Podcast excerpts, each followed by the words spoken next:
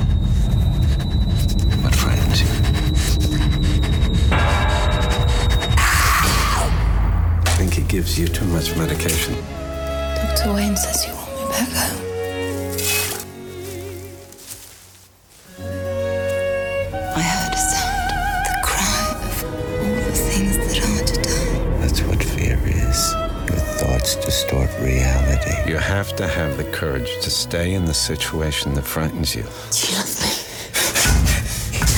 I can't do this. The ground is burning. The ground is not burning. Nature is Satan's church. Do you know what you're saying? You shouldn't underestimate Eden. Tell me what you think is supposed to happen in the woods.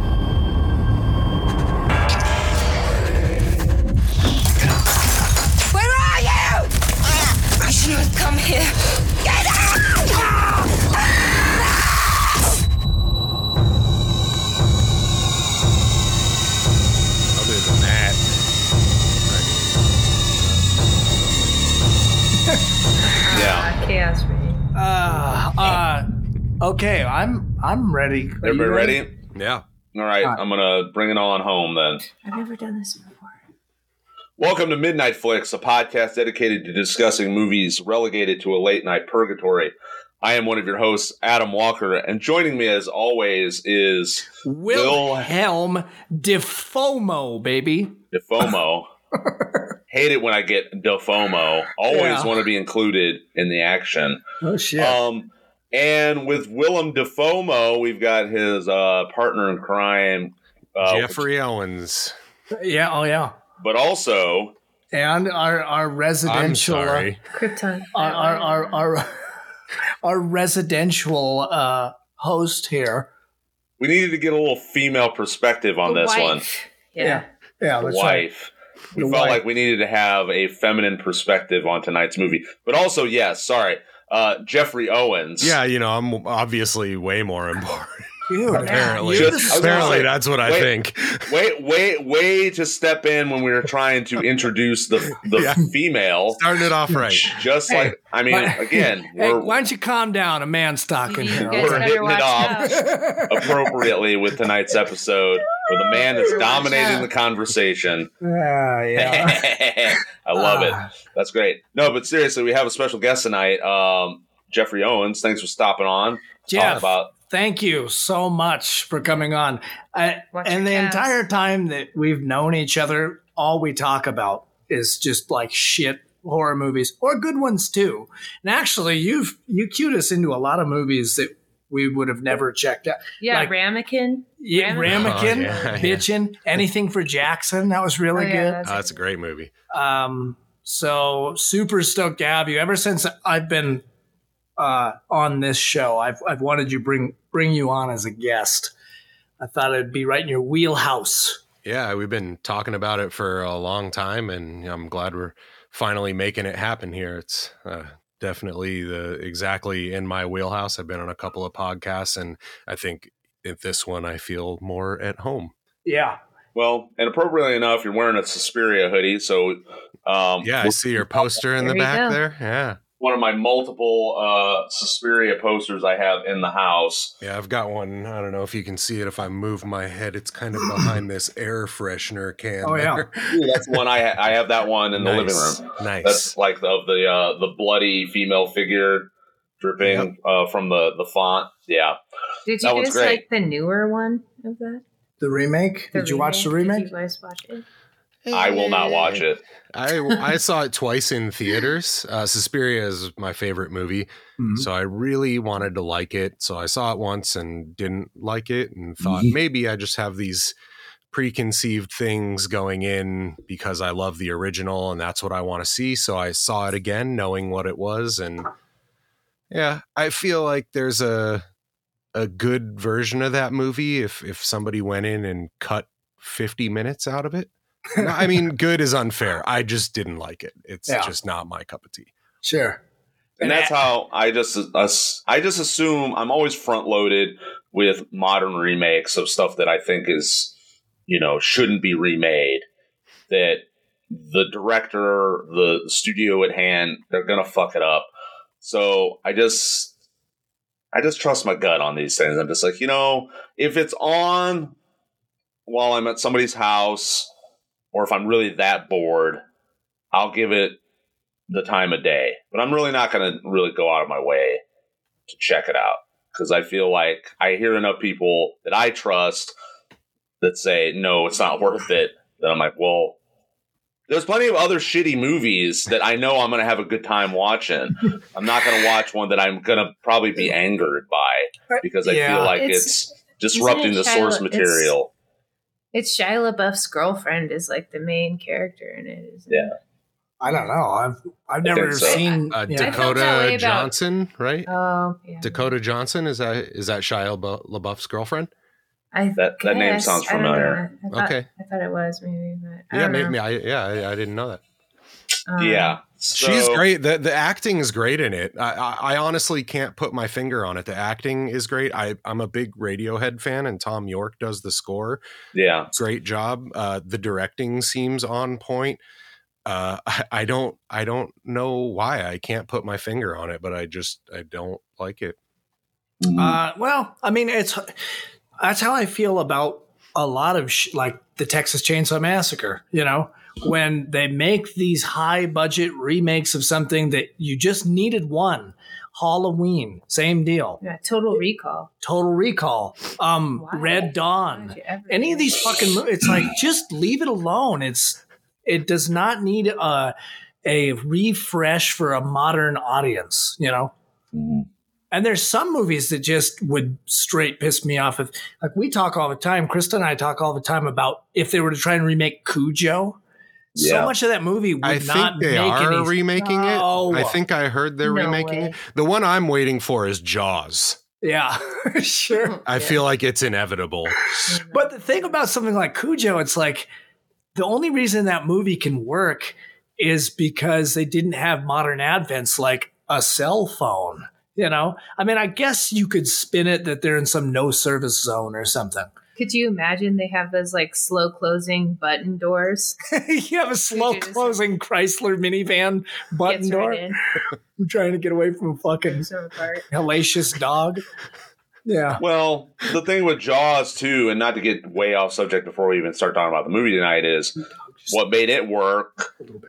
As with a lot of those older horror movies, when they were utilizing some sort of animatronic, or you know, they had some sort of like creature that they had designed and developed for the movie. Well, what made the movie good was the breakdown and like malfunctioning of the creature. So the director had to come up with inventive ways to represent the horror and terror aspect of the movie. So like in Jaws, you don't really see you don't see the shark hardly ever Right. because of that. So what some modern director is going to try and do because at this point, how many different iterations of a shark horror movie do we have? Dude, it's out So of many. control. So they're going to want to show the fucking shark. And that's not, you're missing the point. It's like, we don't want Deep Blue Sea. Yeah. No, which the- is a it's the- ridiculous fucking movie. We actually talked about it on this show uh, because my old co-host loved those type of like shitty horror movies, and it's not really my thing. But I was like, you know what? This is you know a cooperative thing, so we right. watched it, and I actually enjoyed it quite a bit more than I thought I would. But it's still you know a crappy movie. Well, right. I mean, it comes down to there's. It's like my argument with you know Texas Chainsaw Massacre or something. You're not going to extrapolate anything more from that story that you want to know that you really want to see. It kind of ruins it. Or Halloween. I don't. You know, time and time again, we bring up the Rob Zombie shit where they like want to put some rhyme and a reason to why Michael is. It's like just leave it alone. Leave it a mystery. Yeah, I was gonna say because we've had that discussion a few times. There's some movies where having backstory works Sure. if you're good about it, but a lot of times the backstory just bloats the movie and becomes an unnecessary kind of distraction to moving the plot along. So you know. Anyways, so let's reel it back in here. Tonight, Jeff, you you are the one. Do you prefer Jeff or Jeffery, it matter? Uh, either or, Jeffery. If I have to pick, Okay, so Jeffery, sorry, I wanted to make sure oh, that I totally was, fine. you know, I was being respectful here. Um, so since you're the guest, you brought this movie to us, and we're going to be talking about 2009's um, Antichrist. This is our first Lars von Trier movie, and to be honest, there's a reason for that because Lars von Trier, to me, is kind of highbrow in certain ways. He's an art film director. And it's not that we shy away from talking about that stuff on the, this show from time to time, but there is a kind of wheelhouse that we try to stay within um, with Midnight Flix. So I'm glad when people bring these movies to the table because they're movies that I enjoy talking about, but it's just something that typically we don't discuss. We try and kind of keep somewhat within the realm of camp. The thing with this movie, though, is like in a lot of ways, this could be described as kind of like an art house exploitation movie. That Yeah, I I'd agree. that's how I it falls right in that camp to me. So When I'm watching this movie, it it's I don't I can't think of anything else like this movie, really. mhm. I I mean can't wait till they remake it. the amount of just bestiality in it. Yeah, right. Until they remake it, right? yeah, but again, like that's not to say again we've talked about movies that I think have reached a certain echelon or have like garnered some sort of more like critical praise and reception. Like I talked about Manhunter Yeah. on the in the first season. Um, we talked about Terminator because John wanted to talk about it so much. Yeah. So we talk about movies like that, but in general, these are kind of outliers. So um, yes, But I, I, I want to add there, you know, this is kind of the conclusion of our self implosion theme month. that's true. And I mean, what a fucking haymaker as far as self implosion stories go. Yeah, Yeah, you For know, sure. uh, uh, to be totally frank, uh, I was struggling trying to figure out what to bring to the table here. And uh, Brandon came in clutch and threw a couple of suggestions my way, and and Mm. he initially said Antichrist, and it that was that was instantly I was like, yes, that's that's the one. I fucking love this movie. Uh, like was just said, there's nothing like it. Uh, yeah so so and and i had it took me a minute to realize how this is a self-implosion film and i'm right. i'm still kind of trying to wrap my head around that one and it'll be interesting to explore everyone's thoughts on that i think Yeah, yeah totally. Um, would you like to give a synopsis of the movie for us? Sure, yeah. Uh, so again, we're covering the uh, 2009 Lars von Trier, or Lars Trier, as I have just learned, film Antichrist. Uh, and it's a movie about a couple who uh, loses their child during an act of lovemaking and goes on to, uh, they go to a retreat, a cabin in the woods that they have to undergo some therapy. The the uh, man, the husband in the couple, is a therapist, and that's I, I don't really know uh, what to say about it beyond there. Uh, bizarre things ensue. Sure. Yeah, um, I think that you can leave it there because really, uh, I think that there's a lot of perspectives you could take from what unfolds. Yeah, yeah. Oh, and before I, I guess I, I didn't mention uh, the movie stars Charlotte Gainsbourg and Willem Dafoe. Uh-huh. And uh, a child that I don't Yeah. think has ever been in anything else. Very Named very limited cast. Yeah, yeah. Right. It's it's and, and in that sense it very much plays actor. out almost like like a theater piece. Um That's exactly You know. what. It's theatrical, yeah. Yeah, that's Yeah. what Krysta was saying. It's a Yeah. grief. It seems like a grief story, you know. Greek story, like a A- tra- no, yeah. no, no, like Grief. a Oh, grief, a grief. grief Yeah. story. Sure. I agree. Yeah. but but also, I mean, I know you didn't intentionally mean to say it, but it is kind of like a Greek tragedy in a certain way. Yeah. right. Could be well, could be seen that way. Absolutely. Yeah, I So- mean, there's there's specific Greek references within the film. Right. mhm. There's a lot of references to mythology, occultism, the supernatural, um, and witchcraft. Obviously, that's one of the main um, subject matters that it's that it's kind of discussing. Is you know this through line between um, witchcraft and the condemning of wit- witches in the 16th century, and this through line to now, as far as like tracing what would be considered contemporary misogyny Sure. in its manifestations. So yeah. Um did you want to talk about any sort of like numbers or the critical reception? Oh or yeah, you- yeah. No, numbers. Uh, so uh, I I think you know it's always a little bit murky looking this stuff up, but from what I gathered, the budget was eleven million dollars, Yeah. and it seemed to me that the gross was seven point four million. Uh, I did gather that opening weekend in the box office was four hundred and four thousand. So uh, you know maybe Imagine that a movie like this wasn't blowing the doors Right, off of the right. theaters. Uh, you know, I, I know, uh, as is often the case with his films at uh, at the festivals. What is it, Cannes? Yeah. Uh, uh, numerous people got up in numerous showings of it and walked out of the theater, and uh, of course, many critics have panned it as utter trash and asked for him to explain himself. Uh, to which I think he has said that's absurd. Why should I have to explain my art?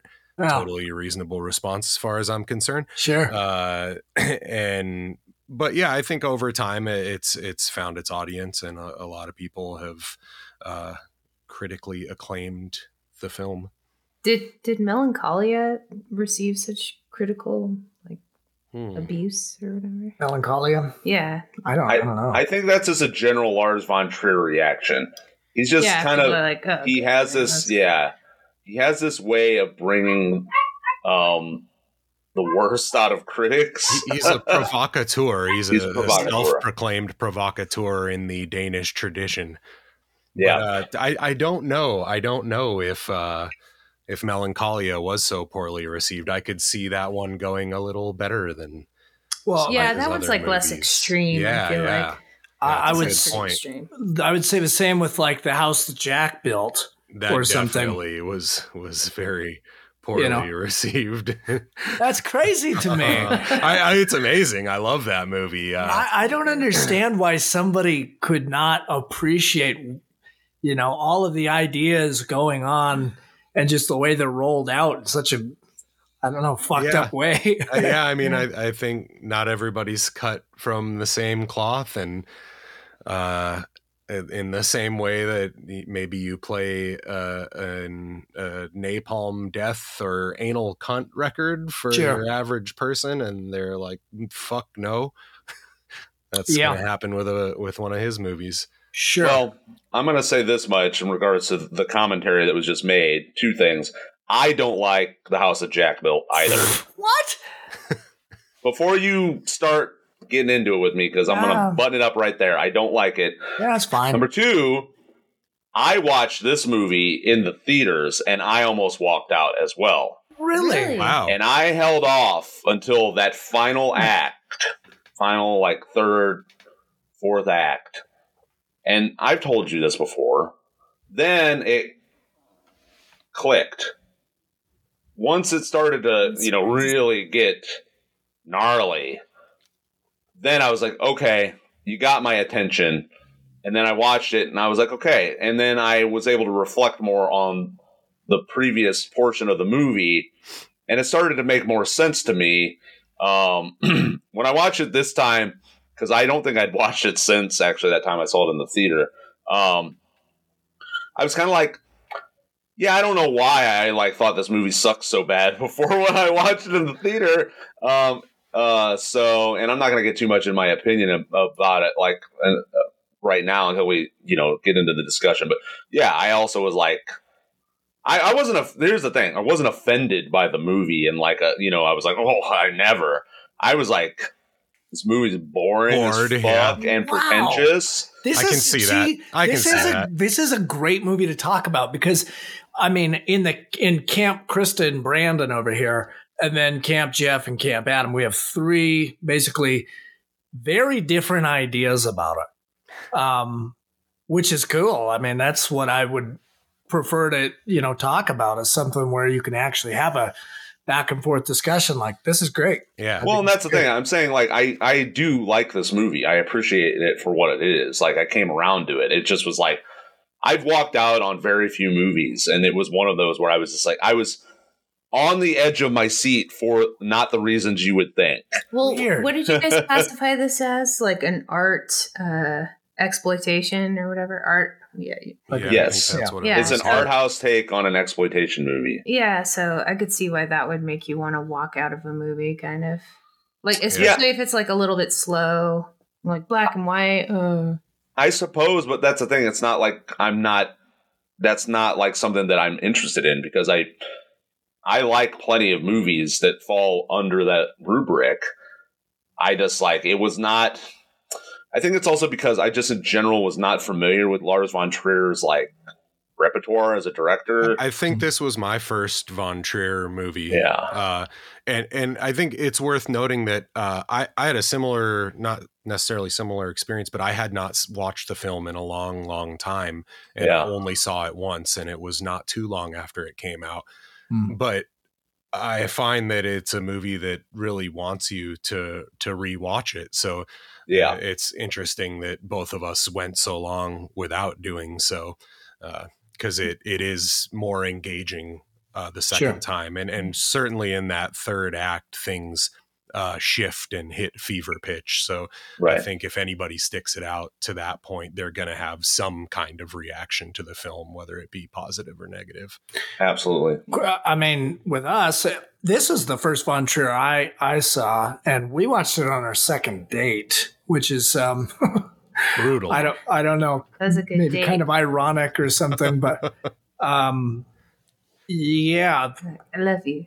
I love you, baby. Yeah, that, ever... that's how you form a bond. Because watch a Von Trier movie. It's either it keeps going or it's over. When don't ever quit me, baby. no, that's true. It is a good yeah, litmus exactly. test. Yeah. Yeah. So, um, the, I don't know, like, but again, that again, right? Much like you guys, I haven't watched it since our second date.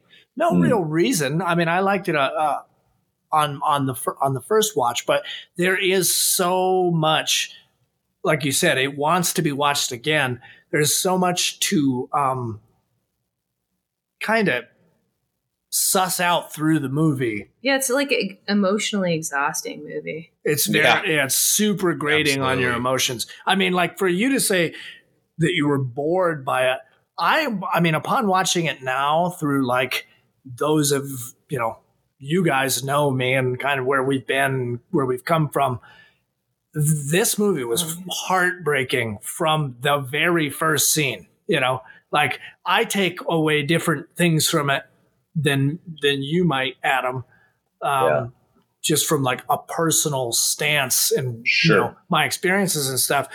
I don't find any of it to be boring just because like that level of grief I think is really rolled out very pre- surgically, precisely to how it feels to be in that kind of situation. Um, to an extent, obviously, but um, that's it's really interesting that you you'd say that you felt it was boring until a certain part. To me, I'm like, fuck, man, when is the other shoe gonna drop? Hmm. you know, the other yeah. shoe that was put on the wrong foot. Shoot, yeah. Oh. Mm, well, we got a, we got a little foreshadowing here. Well, hey, and before we get too far, you'd said cut from the same cloth, which reminds me about our sponsor. Mm. You Yeah, know? w- we we cannot forget our sponsor, our beloved sponsor. Every episode keeps the gears turning here at Midnight Flix. And before we get into the good, the bad, and the questionable, uh, Brandon, we talk about this movie a little deeper. Who, in fact, is our sponsor for this evening? Uh, our well, I mean, many of us in the world, uh, you know, guy talk here, but many of us might know this. Uh, Daddy Willems, so long, stunt dong. You know, for those times, for those guys, guys, listen. When you got a meat hammer that's just it's too ripping, you know, and it, that it makes you self conscious, you throw this bad guy in there. Wham bam. So long. You know, see you later, Ripper. Here we go. You, you gotta bust out the mini mags here. What you're trying to tell me here, if, if I'm hearing you correctly here, Brandon, this uh, revolutionizing product doesn't in fact elongate as a prosthesis Yeah. your male member, but it in fact shortens it Yeah. so you don't come across intimidating to your other uh, male counterparts. Is that what I'm hearing here correctly? Uh yeah. I mean, you got a five by five. You know, it's Oh, so- uh, it's, So you reduce your 10 by 10 to a 5 by 5. yeah, you cripple her down, if you know what I Mhm. mean. I mean, not so much to uh, the point of a burl of wood crippling, but Yeah. you do bring yourself down in stature to, uh, you know, not offend. So it looks good in black and white. So it looks good in black and white. There you go.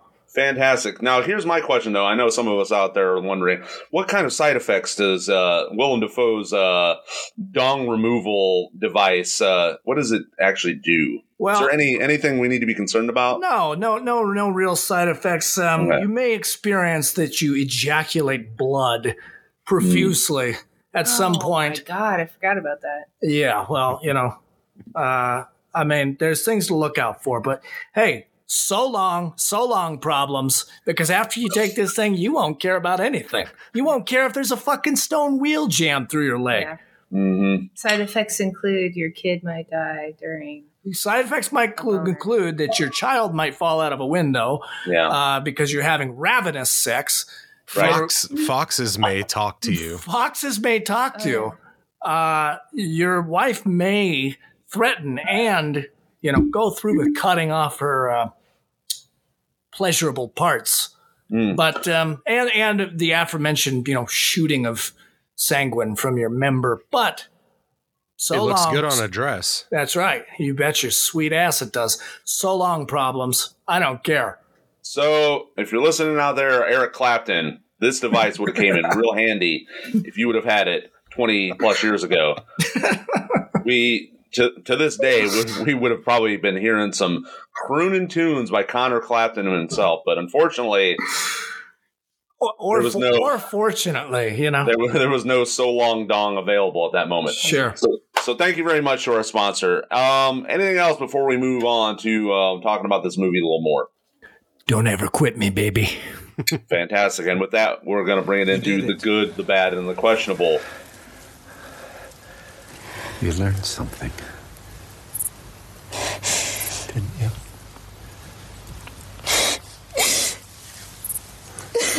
You did beautifully. You did beautifully.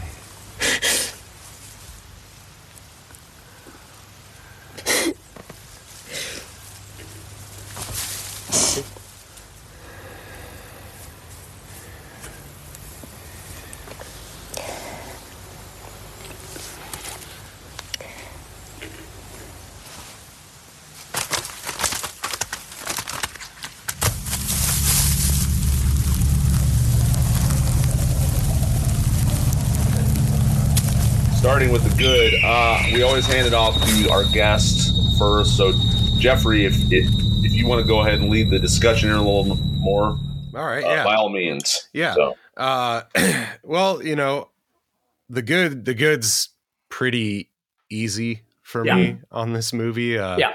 Uh, as as questionable as it may be, this is one of my favorites. Uh, I I think it's it's a really good length. Uh, you know, to piggyback off of the stunt dog. I was, I was gonna say, no Yeah. pun intended. yeah, or- it's a, it's a really good length. Yeah, uh, it's- doesn't doesn't it's overstay. perfect. It's Good well, yeah, good. It's not too girth, girthy. Not- yeah, not no, too girthy. yeah, yeah, just just the right length and girth. we don't want to intimidate other movies. No, right. yeah, Yeah. yeah. I, I think it. You know, each act is is real quick and and wraps up right when you want it to, and yeah, it it, it a lot of uh, these sort of arty films do tend to go on for quite a bit longer. You know, uh, uh, Tarkovsky is referenced here, and while I don't feel his films are too long, they are often longer. The the ones Yeah. that I've watched are are upwards of two and a half hours. So, uh, and I don't really see where this film would need to be more than the roughly hour and a half that it is. Mm-hmm. So, Um, yeah, you know, with that, it kind of leans into what we were talking about about this kind of reading like a play. You know, I mean, obviously there's chapters, we see that through the movie, but it's like there's acts, you know, like the yeah, it, it's essentially three acts. right, like and and just just just in the scenes where it's like they're on the train or the bu- I can't remember, and he's trying to hypnotize that whole s- bit, you know, where it goes through um her. They don't have names; they just credit as him. yeah, her. he he and she. I and believe. and Nick, the child, is the only Yeah. one that has a. So she, her, uh, the hypnosis bit. It's like that is one closed, um, section of the movie, you know, and it's it's these little bits um, of of their relationship to one another, building to what we finally see.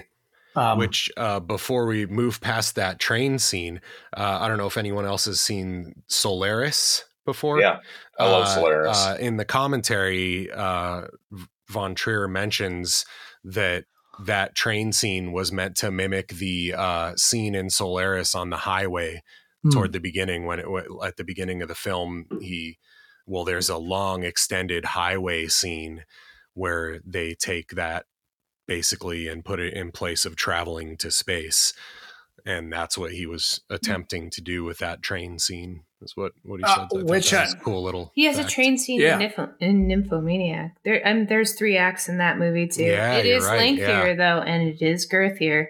It's like much longer, like winded or whatever. Maybe doesn't need to be that long. yeah especially if you're watching the director's cut talking about i think almost God. five hours or so These maybe a little fucking movies. five hours that's Jesus a three. Christ. That's a three-parter That is for full, sure. Full commitment. God Yeah, damn. that's no quickie.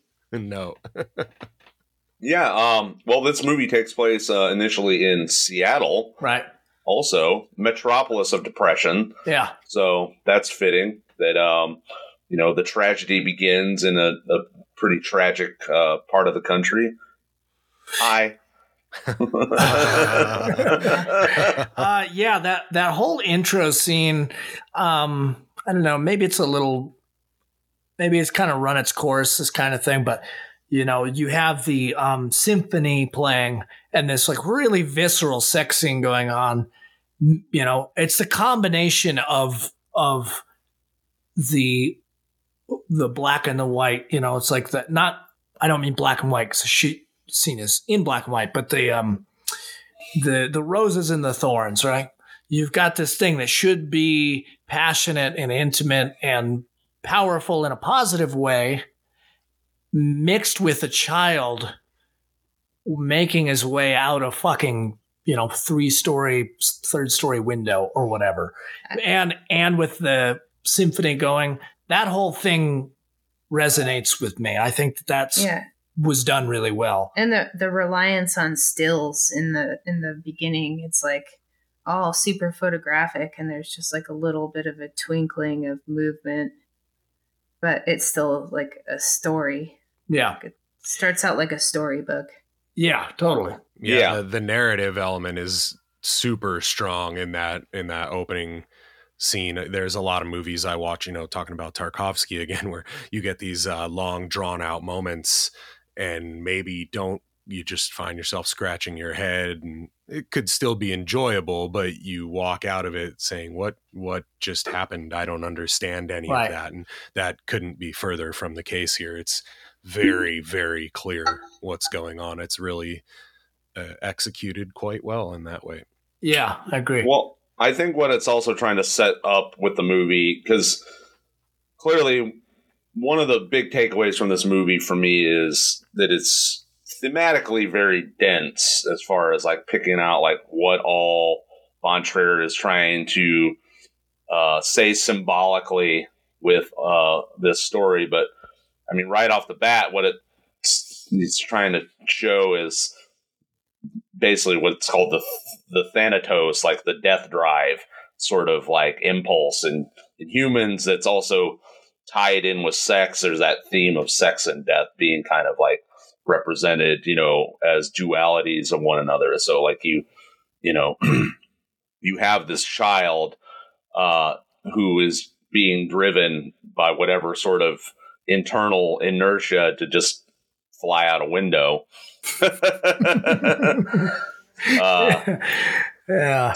So so there's that. But also you know it's obviously it's trying to like you know i think talk about like you know this uh i don't know. It's it's it's putting you immediately on your back foot and unnerving you by showing things that in many people's minds they're trying to compartmentalize. And that's adult sex and a child. Like you know these things aren't supposed to be intertwined. Yeah. you know that um you know that closely Yeah, and I guess that's that's what I'm trying to get at with you know these two opposite forces being Yeah. sandwiched together in one scene with the backdrop of you know whatever I don't I don't I don't know what that classical number of that piece was, but it's just it works really well to set up a very ugly picture of what you're about to watch. You know, Probably Wagner or something like that. yeah, Uh, yeah, like- it said it in the booklet, and I, I meant to write that down, and I didn't. um it's actually it's an italian aria um Oh, dang. and i uh go ahead and keep talking and I'll, I'll look I- it up You know, it's interesting to point out that thing about sex and a human child because that really is the central thread of what goes through almost the entire movie. Yeah. If you think about it, that's that's the whole thing. Like anytime sex enters into the picture, she has this sort of visceral reaction. Now, I, I wouldn't necessarily say it actually that way. It's not always a reaction. Sometimes it's the other way. She she wants to have sex to escape the thoughts of the child. Mhm. yeah, uh, there's a yeah. vi- there's a violence to it for sure. Yeah. And she's sort of caught in this loop where like the sex leads right back to those thoughts yeah because that's what was going on. right.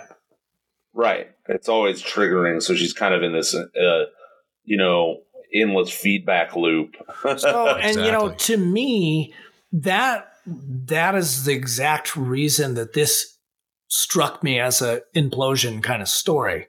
It's because with as much as you're trying to escape and trying to um, not rationalize, but just cope with grief, she keeps bringing herself back in.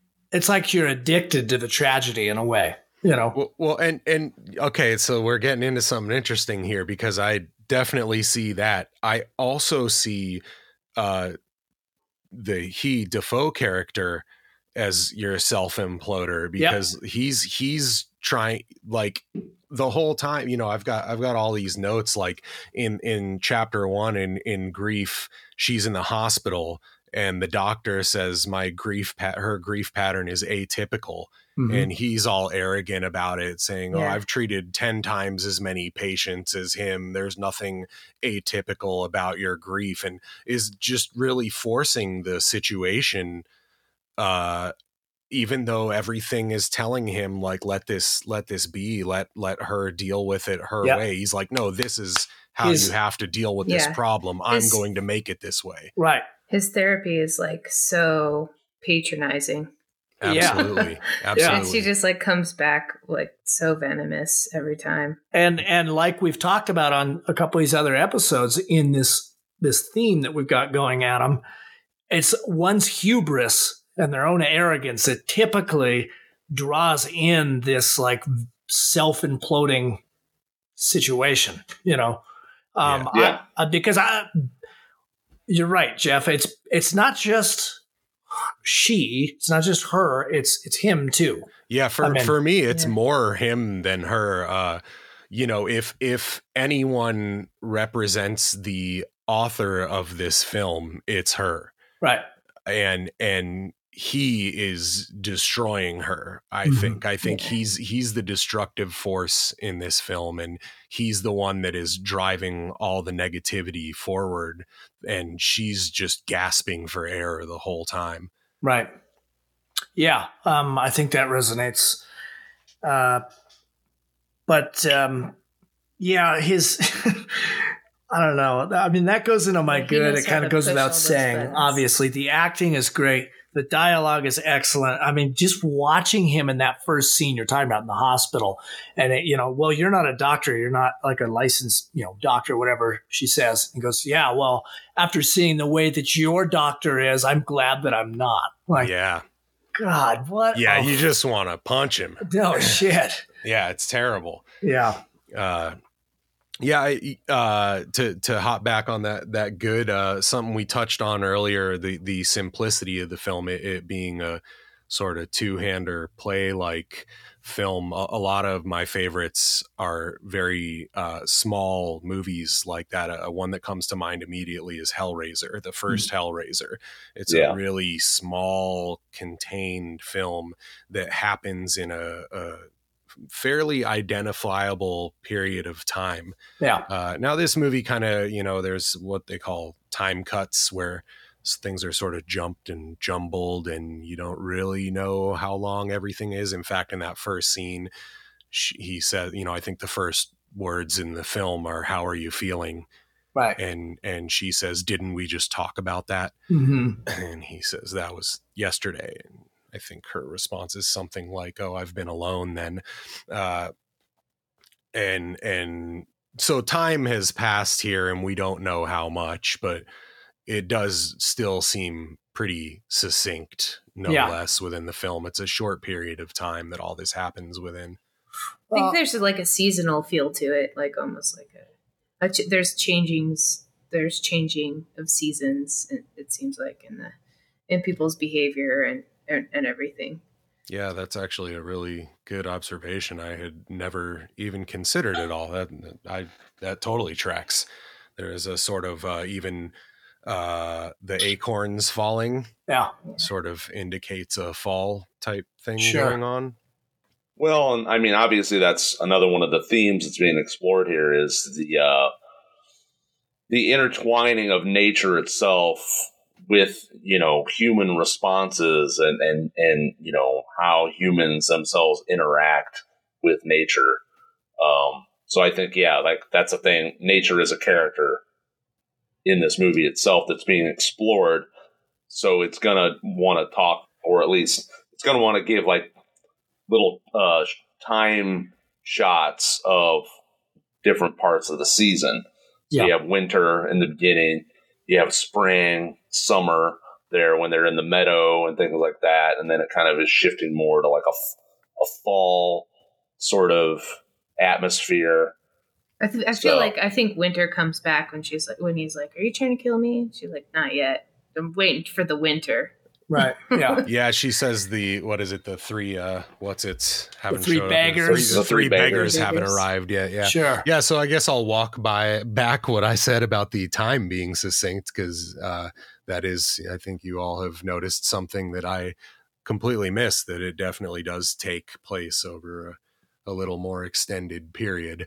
Well, I don't know. I, don't mean, the jury's though. out for yeah, me it's like- still. it's Okay. a little bit unclear but because it's I mean, for for for like practical reasons, if nothing else, they don't bring a lot of shit. They've got two pretty relatively Oh, small bags. Yeah, that's a good point. you know.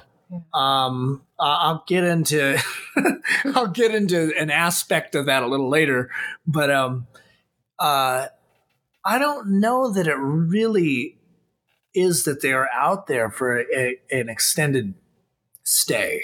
You know, even Well, part of that too, also, you know, it could be that they're intentionally trying to warp this perception of time. Sure.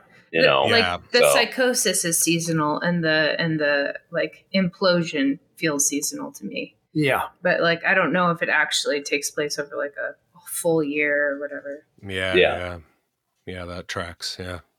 Oh, we got another guest. Oh, Hey, come on in. You want to join the discussion here? Is Mavis? Is that Mavis? Yeah.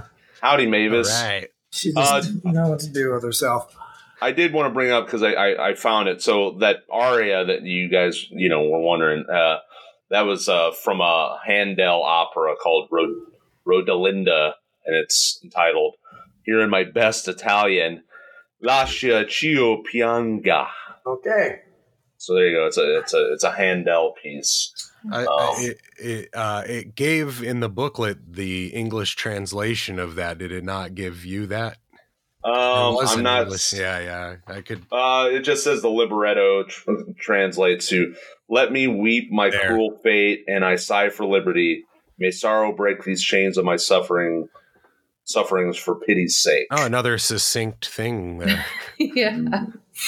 Dang, So- that's a brutal title. Yeah. so let me weep. Let's just call it. Sure. Yeah, That's lengthy. Yeah. That's girthy. um, so I in my goods, I wanted to point out specifically that I don't know what else you you call it. It's before the train hypnosis scene, like the hyperventilating scene. You know, she's out of the hospital. She's back in um, his care, and um, she's having this. It seems like a night terror, and he's trying to do his therapist thing. But you, you just prior to that, you see these kind of shots of out of focus. You know, like her hand twitching, and the uh, the pulse in her throat, I believe, and and the back of the head and stuff. And then through all of that, he's talking. He's given his kind of I don't even want to call it that necessarily misogynistic, but his very um, inflated intellect view on you know all of these side effects of the grief that she's experiencing, and it t- he touches on all of those. Patronizing. Yeah, Yeah. the patronizing, right? Yeah. And um, to me, that whole scene, um, it it really just sets the scene of his character. If if you didn't already get his character from the hospital, you definitely get it by that point. You know, Yeah, I think uh, I, I think I, if I recall correctly, they call the, those close up shots. They use something call it something something baby, maybe a camera baby. I can't can't Huh. remember. They, they talked about that on the commentary as well. But uh, the the usage of close mics throughout the film is is super effective in Yeah. just uh, creating an unsettling effect. it really is. It's it's. I mean, I'm I'm thinking of other movies we've talked about before, like Session Nine, where you're getting this montage of all these dead things, and then you just hear real close. Um, you know, I I really need you to wake up now, Gordon. Wait, like just the the use of proximity, like you're Mhm. saying with the close mic and stuff. That in this scene works exquisitely for me. Yeah, there was some interesting sound design choices that I read about with this. Like the sound designer, he uh, swallowed a mic and recorded Mm. his basically his gastrointestinal uh, sounds Whoa. with the mic and used that as part of the the texture, the sound textures.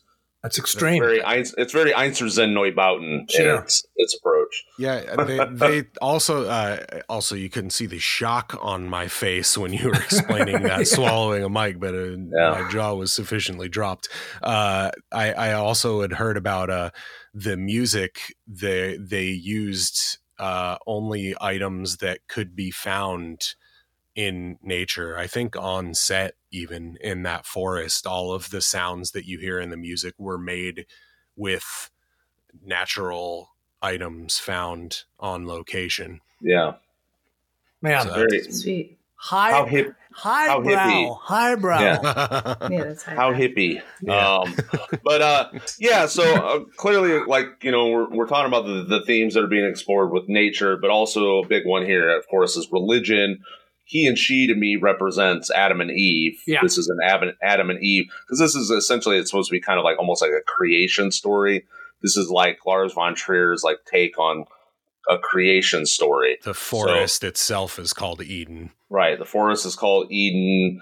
Um, what I had understood was he's basically trying to explain with this story that um, the nature itself, the cosmology of, of the universe, uh, was not something manifested by God, but by Satan. Mm-hmm. Nature itself is evil. It's a chaotic yeah force. Sure. Yeah, the violence so. of nature and, and the chaos and and evilness of nature, I guess, is like really. Yeah, and really, I think like yeah. Well, I was going to say, I think what's trying to also be kind of portrayed here is like the Willem Dafoe character is like the rational, logical individual that, in that sense, he's that part of man that has become distinct from nature, whereas she is still a part of nature. She is the one that you know um, is manifesting a closer relationship with nature, and there's so there's this kind of yin and yang sort of thing happening in that way as well. Mm-hmm. Yeah, so. I, th- I think uh, you know, in talking about nature as Satan as a concept here, to me, the film presents that as a thing that uh, I would say maybe other people think, and and if if nature is Satan, the yeah. film is embracing Satan. Right. Yeah. Uh, the the film uh, uh again, she to me is is the virtuous one, the way the film presents it. Sure. And, and he is the villain. And if we're going to talk about religion and rationality, then he would be the religious and rational right. one, and she would be the evil and Satan. And I I do think that the film greatly sympathizes with her. So so in a way, it's ridiculing the notion that nature is Satan. Yeah. Yeah. Well, hey, I endo- I endorse Satan. and I, in I do as regard, well. Yeah. So, well, that and that's another thing that I was just going to bring up because, like Lars von Trier said himself, like you know, he has typically been very atheistic. This movie may have been his way to kind of reevaluate some of his own metaphysical viewpoints and those of us that maybe have a lot whether we're atheistic or not if we are going to align ourselves with what is considered like a judeo-christian sort of set of principles there's some of us that would say yeah yeah i, I sign up with satan Satan is the one that we should be more in line with. So, you know, again, there's a lot of different ways to look at this, I suppose. Sure, you know? yeah, and, and and I that all resonates with me, you know, to yeah. to to say I reject the idea that nature is Satan, but also I like Satan. So yes, nature is Satan. There, that all is valid to me. Uh, right. and, and, I think if we're if we're uh, if I can kind of piggyback off of uh, speaking about Von Trier here and what his purpose is in making the film. Uh, I everything that I have read and listened to is that this is a film that he created to deal with his own anxiety and depression. Yeah, and and that he struggled to make the film and did not enjoy any of it, and in fact was not even particularly capable of doing a lot of what he wanted to do and lie relied on Charlotte Gainsbourg and Willem Dafoe to sort of take the reins and and make the film for him almost. uh, and and Charlotte Gainsbourg has said that that's silly and that she thinks that he did so much and he essentially has come back and said I, I didn't do anything it was it was all them uh, but I found this I found this great quote from him about that in this uh, long interview that I think was from The Guardian uh, around the time the film came out. It was shortly before the film came out, where where he was asked uh, to explain the film and was trying to tell the interviewer, look, I, I don't understand what this movie is about. I was just trying to process my anxiety and grief. And he said, it's a bit like asking the chicken about the chicken soup. Yeah. Yeah. Yeah, it's pretty good. uh, man, you know, metaphorically, I guess a nature walk did not work for Mr. Lars. Uh, Trier here. But he definitely does present nature as like the virtuous, even though it's like very destructive. It's chaos. And so, Yeah. like, you know, Charlotte's character is very destructive. I mean, she's like pretty, she's like attacking pretty much like the whole time. yeah, like she's to me, which isn't very common. I don't feel like there's that many movies that have a female that is like that hostile. Hostile, yeah. So we were talking about this, and actually, this is a, this is a good, perfect roundtable. It- Can you guys think now?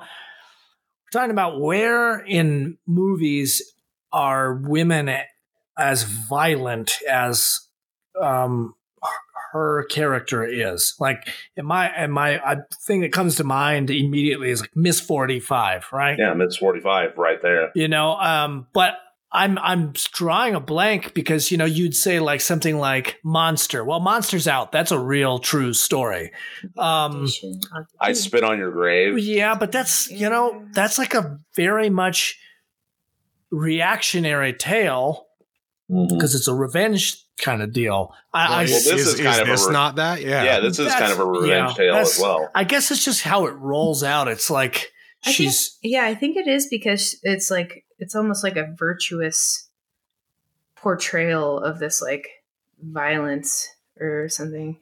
Yeah, to to me the if if you want to make it as succinct and uh spanning at the same time as possible, it's it's about a woman fighting against misogyny.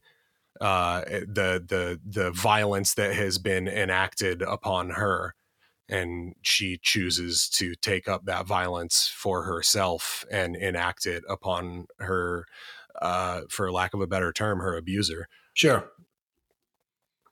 Well, yeah, and also the way I kind of look at it too is if we're going to tie it in with this whole, you know, a- analysis of nature and what is nature, what is what is the the uh, I guess uh, what are is the metaphysics of nature and what where does it sit within its relationship to, to humanity? Is the thing is like again like someone of a rational mind, let's say of a Western religious rational mind, like say if like uh, the Enlightenment period on to now, someone of a, you know, like again from a Judeo Christian perspective, um, would consider nature again to be chaotic, whereas nature actually functions by its own internal logic. That's the thing, Yeah. and so man, Western man, and specifically, has always tried to dominate nature, just like it's dominated women, and that's what makes it. You know, again, that's what it how it appears evil Right. to them. It's It's- actually just indifferent.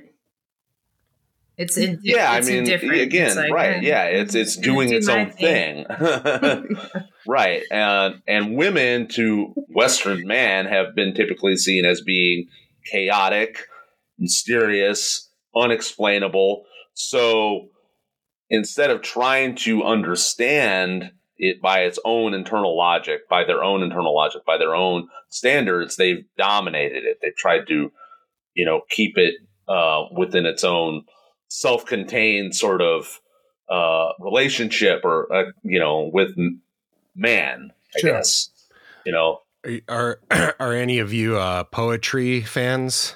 T.S. uh, Eliot specifically. yeah i like ts eliot Yeah. So uh, if you'll if you'll allow me this indulgence, uh, these I've got I've got a, a short stanza that is probably my favorite piece of poetry that I've ever read. That is extremely relevant to exactly what was just said. It's uh, it's called it's from a poem called "The Dry Salva- Salvages," Mhm. which is part of a quartet on the elements, and this one is about water. And uh, this will probably take me roughly a minute, I would say, may hopefully a little less. well i'm setting the timer right now buddy right, so make it quick go. All right. and it reads as such I do not know much about gods, but I think that the river is a strong brown god, sullen, untamed, and intractable, patient to some degree, at first recognized as a frontier, useful, untrustworthy as a conveyor of commerce, then only a problem confronting the builder of bridges. The problem once solved, the brown god is almost forgotten by the dwellers in cities. Ever, however, implacable, keeping his seasons in rages, destroyer, reminder of what men choose to forget, unhonored, unpropitiated by worshippers of the machine, but waiting, watching and waiting.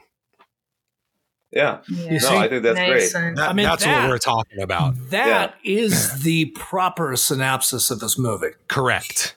Absolutely. And and, And thus concludes our most pretentious there- episode of there we Midnight go. There you go. That's right.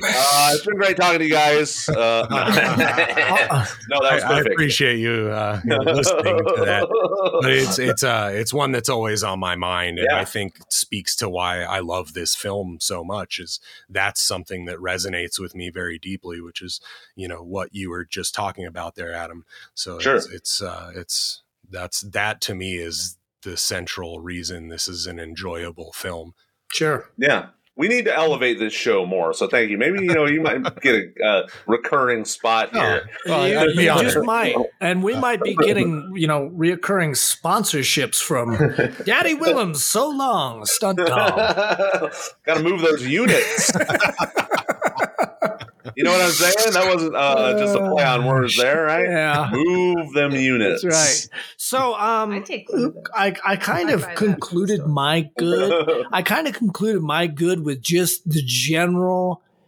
I mean, I just put it down in two words: the evil. Like just the general um, imagery and foreboding, like looming dread feeling, where they're talking about going to Eden and stuff, and then you just see a shot of the woods at at, at nighttime, and it's obscure and just the darkness and just seeing that with with no exposition or anything just leaves me with a feeling of menace throughout the movie you know? I mean there you, you when they're on the train and the little shots of their agonized faces that come through the nature things like that There's My- a shot of them fucking in there too. yeah, yeah, totally.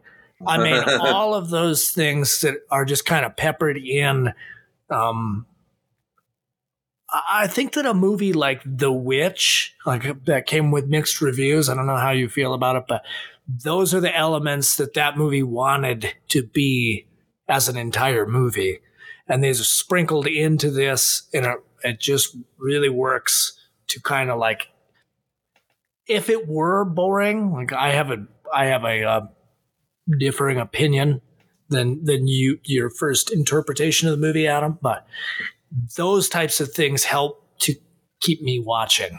You know, Yeah. I think that the, like some of the things that you're talking about is what solidifies it as a grief story to me, though, too, because it's like, uh, just trying to keep things like, just trying to be all right, you know, and then like Right. you're just seeing like you know bodies cast over the landscape and just you know this fawn spilling out of this like deer and just like ugh. Yeah, Yeah. The, the bird dropping to the ground and the Yeah. eagle comes and Yeah. spirits seeing all it this like away, yeah. imagery that's just like oh Well, and I think though too, that's you know another discussion you could have is grief is also a part of nature. You know, the cycle of death, the cycle of birth.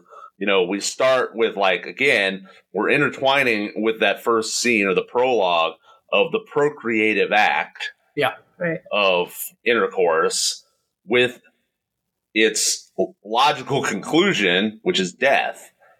Um, and so I think, like again, like those themes are being repeated throughout the movie, you know, to represent an overall greater theme of humanity, man's man, quote unquotes, very, very, um, let's say, uh, harrowing relationship with nature.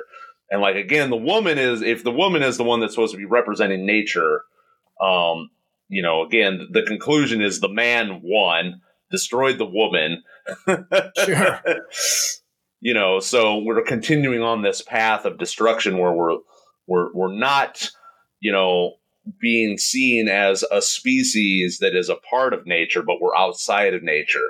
Yeah. That we dominate nature, and you know, so there's that whole you know the pagan sort of like outlook or whatever an indigenous outlook that's you know that's trying to i guess take precedence over this long-standing european western capitalist idea that we're there to dominate nature. That is our purpose. Yeah, that is our goal. And we're just going to end up destroying it and thus destroying ourselves. And i think like that's where like we can talk about like that final scene and what it's trying to say. It's like there you have the therapist you have he after he's you know he's sacrificed his wife and then he's just being um you know he, he's there in the woods and he's confronting that group of you know faceless phantasmal women um I, I So- think there's there's some sort of you know not only is it mirrored in the black and white and the uh, I think the same uh, what is it Let Me Weep s- Mhm. song is Yeah. playing there and and you kind of have some sort of similar dichotomy there uh, where he he's finding the the berries in nature and all that's good in nature and while he's walking through these bodies everywhere you know before we see the people approaching him you you see him walking through the forest and these these bodies show up in sort of a Hieronymus Bosch kind of painting Right. way. Um so there there's a similar dichotomy there as there is in the opening of the film with the you know the good and the bad of of nature because that's what we're talking about in the beginning too with, with sex as a natural act and mm-hmm. death as a natural occurrence. Mm-hmm. There's that similar good and bad of nature happening at the end there as well. And um, and also in general just what we perceive as humans as good and bad Yeah. right And like, you know, I think maybe in this movie, I think, or maybe it was, maybe I'm getting confused with something else where somebody, you know, I, s- it had to have been something else. Where were we, what movie was I just watching where like, uh, they brought into, uh, the discussion, uh, Nietzsche's, uh, Beyond Good and Evil. I know it wasn't this movie, No. but anyways, that's like also like appropriate, I think, for this, this discussion as well. Is like, you know, our morality, uh, that we've devised, you know, it it only exists and makes sense if humans exist. you Right, know? yeah. yeah And, So- and like just like if if you wanted to put it in different words, it's like control versus Mm. chaos or whatever. I guess it's chaos reigns. The the fox says that. Mhm. But Right. I, I I'm really curious about what you guys think about the part of this movie that's like it comes to the forefront for me for sure about when they look they're looking at the pictures and they're talking about his deformed feet Yeah. and like that she's been putting his shoes on the wrong way right. and like Sure. do you guys feel like that's like a just like an oversight on her part or like a Well, you- weird you- like abuse or something Yeah, I, I'm I'm glad you brought that up because there is a sort of a whole element of of the film or a question that the film asks. I think that we haven't touched on yet, and and to me the question is what is real within the the universe of this film, uh, or differently put, is she a witch? Um ha- has has you know the first time i saw this movie uh i was probably very high if i had to guess. And and when i walked out of it that was all i could see was that it was a movie about witchcraft. Uh-huh. uh, and and that what happened was she went out to this cabin to work on her thesis and again i have a different perspective on it now uh, having watched it a few times recently. But on that first viewing what i got was she went out to work on her thesis on uh, witches and uncovered some shit out there in this insane uh, mystical forest called eden uh, and sort of it, uh i don't know her her uh, latent powers of witchcraft were awakened within her and and you know you talk about the the deforming of the feet and we also uh shortly after that, I believe, see a flashback of the opening sequence of the film in which she's watching Nick Yeah. as he is climbing toward the window. And she looks away from him and goes back to having sex with her Ugh. husband. And, and, uh, like the entire film, uh, that question of whether that is just her dealing with guilt surrounding her grief or whether it really happened that way is never answered. Uh, but my first viewing, I did walk out of that movie thinking that that to take it back to potentially her being the one that is speeding towards her own destruction.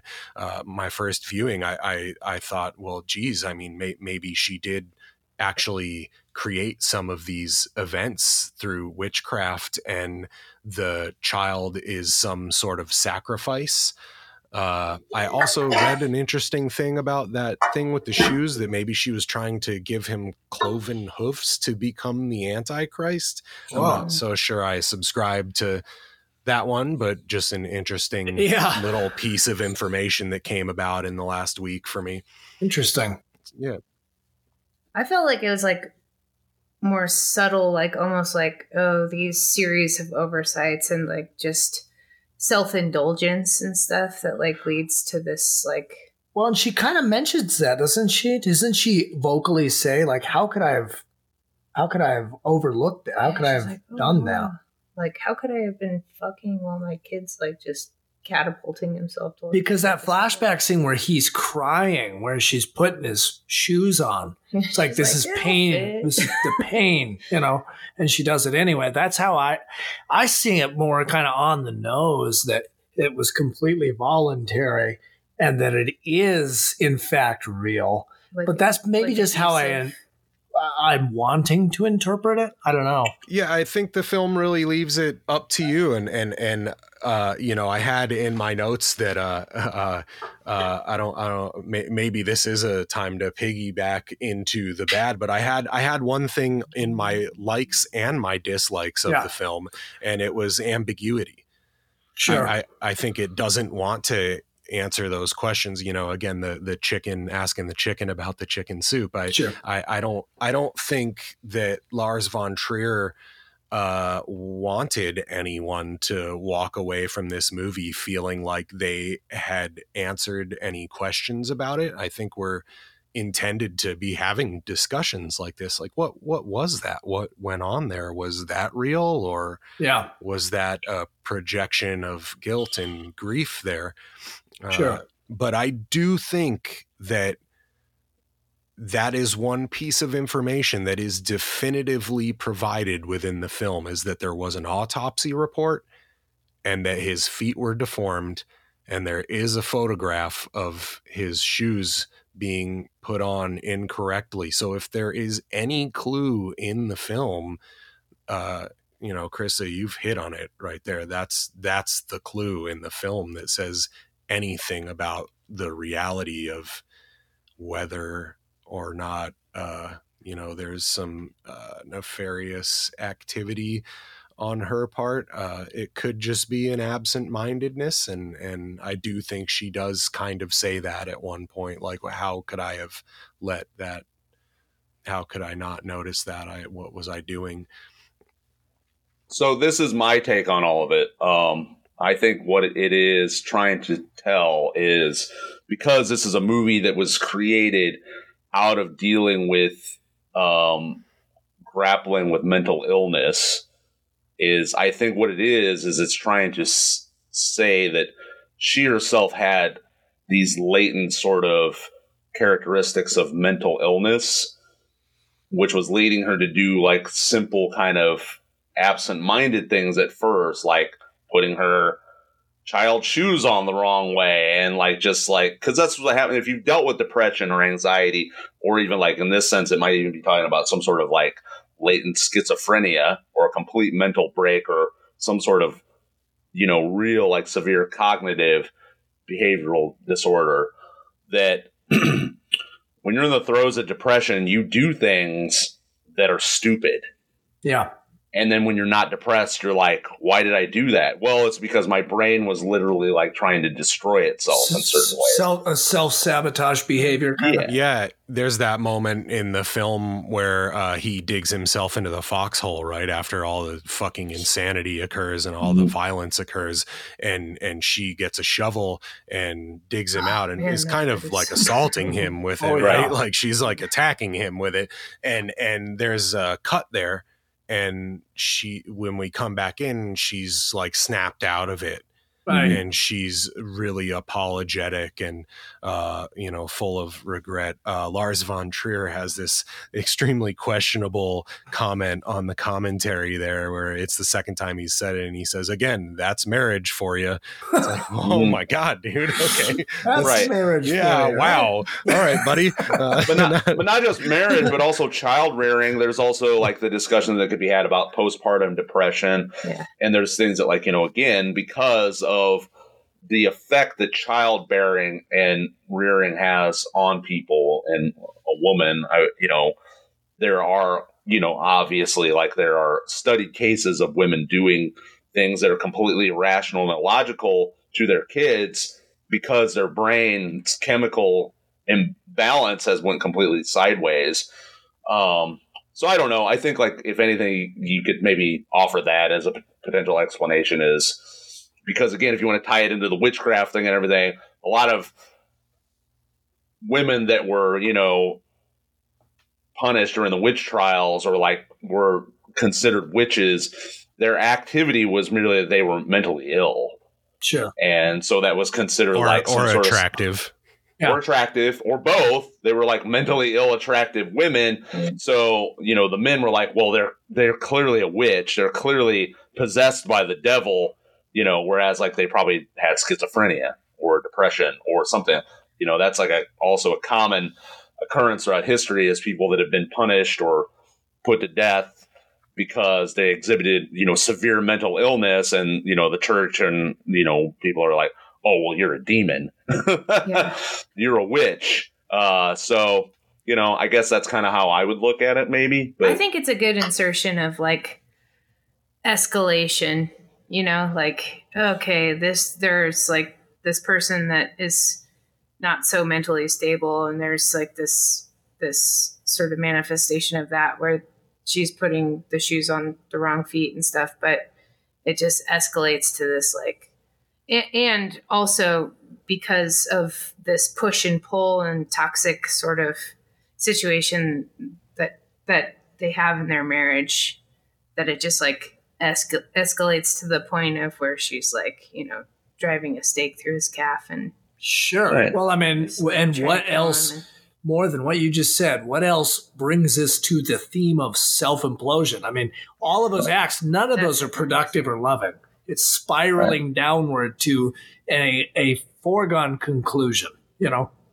but I think it's also talking about like not only just like uh, the the he and she's relationship with one another and the tos- toxic aspects of that, but it's also talking about you know our toxic you know approach to therapy yeah and how outdated it can be in certain ways, and how also it's male centered, like a lot of things in our world. It's male designed. It's not designed with other people, white male design also specifically. It's not designed with a woman in mind. It's it's there. It's it's you know theory and practice that's developed by men that is trying to be applied to somebody that doesn't think or act like a man.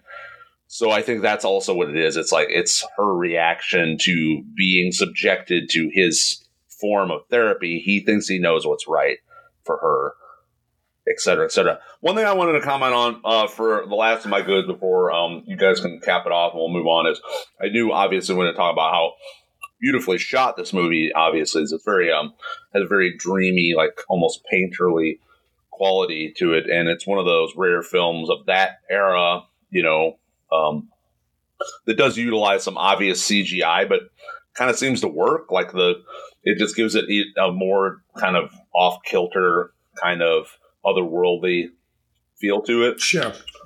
Yeah.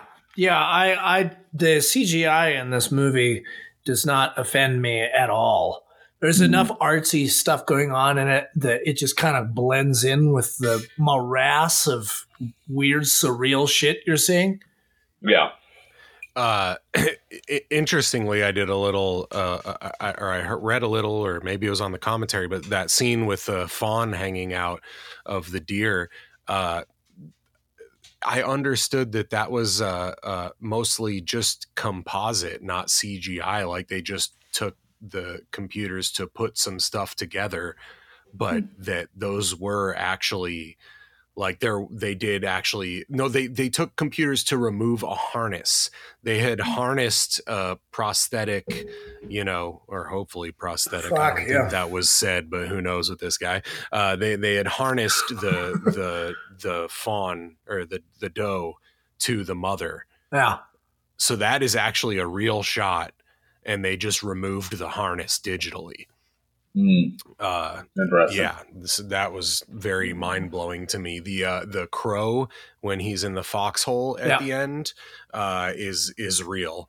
They uh, he he talked about how difficult it was to work with that animal and to get it to do all the things that they wanted. Now, obviously, when he's smashing it, that's not they're not smashing a real crow, uh, but the crow that you see in the foxhole when it's moving around is is a real i think he said they had to use a raven because they're easier to train. Sure. Hmm. Well you know because what i've heard is crows they're union and ravens they're they're, they're, they're you know. So sometimes you know their, their demands are a little higher. Ravens though it's like they ship them in and like they'll work for cheaper yeah, and, yeah. you know so i get it Anyways, does anybody have any other comments about uh, what they like about this movie? Uh, I feel I feel obligated to insert uh, another I realize that I keep coming back to the commentary, and anybody could just watch a commentary and hear these things for themselves. But, but a moment that that Lars points out, uh, there's the masturbation scene at the bottom oh, yeah. of the tree. Maybe it's the tree of good and evil. Who knows? Yeah. But yeah, uh, yeah. he they're having this commentary, and he says, "Now let's." Uh, let's stop a moment. We have to enjoy this masturbation scene because I think it may be in film history the best masturbation I've seen. Hey. Oh yeah, actually I wanted to talk about that because yeah. like awesome. I'm pretty sure that there's no boners allowed in like rated R movies, right? Well, that well, this is unrated. It's oh, it's unrated. So yeah, and that yeah. is that is real penetrative sex. At the beginning, they used uh, porn actors, which they right. did that in Nymphomaniac. Nymphomaniac, too. yeah, yeah. The, the, yeah. Uh, so it's not it's not Charlotte and Willem, but it is real sex that yeah. is filmed, which is good. I mean, yeah, yeah. it's a oh, it's a big looks, good to me. Both, like back to your masturbation scene. You know, I mean, it's hard to say anything in this movie is erotic because of yeah. how fucking obscene it is. But that toes the line right there. That scene is fucking hot. It's I'm pretty sorry. hot. I'm, I'm, I don't I don't care how much of a piece of shit I sound like saying. yeah, well, I, am not gonna lie. Like, I join you. It was a hot scene. Sure. Yeah, it's it's it's a good solid uh, flicking the bean. Yeah, yeah. Scenario. She, she's she's very effectively doing what she's cast to do in that moment. I it's very say. bestial, you know. Yeah. Oh, yeah. I mean, in the mud, in the fucking dirt and filth. I just got to do this. well, that's the thing. Again, we were kind of talking about how all like the sex scenes are very like they're very intense. Yeah, they're very violent in a lot of ways. Mm-hmm. They're very like you know like very at minimum very passionate, at maximum obviously extremely violent, um, visceral, so, visceral, yes. exactly. Sure.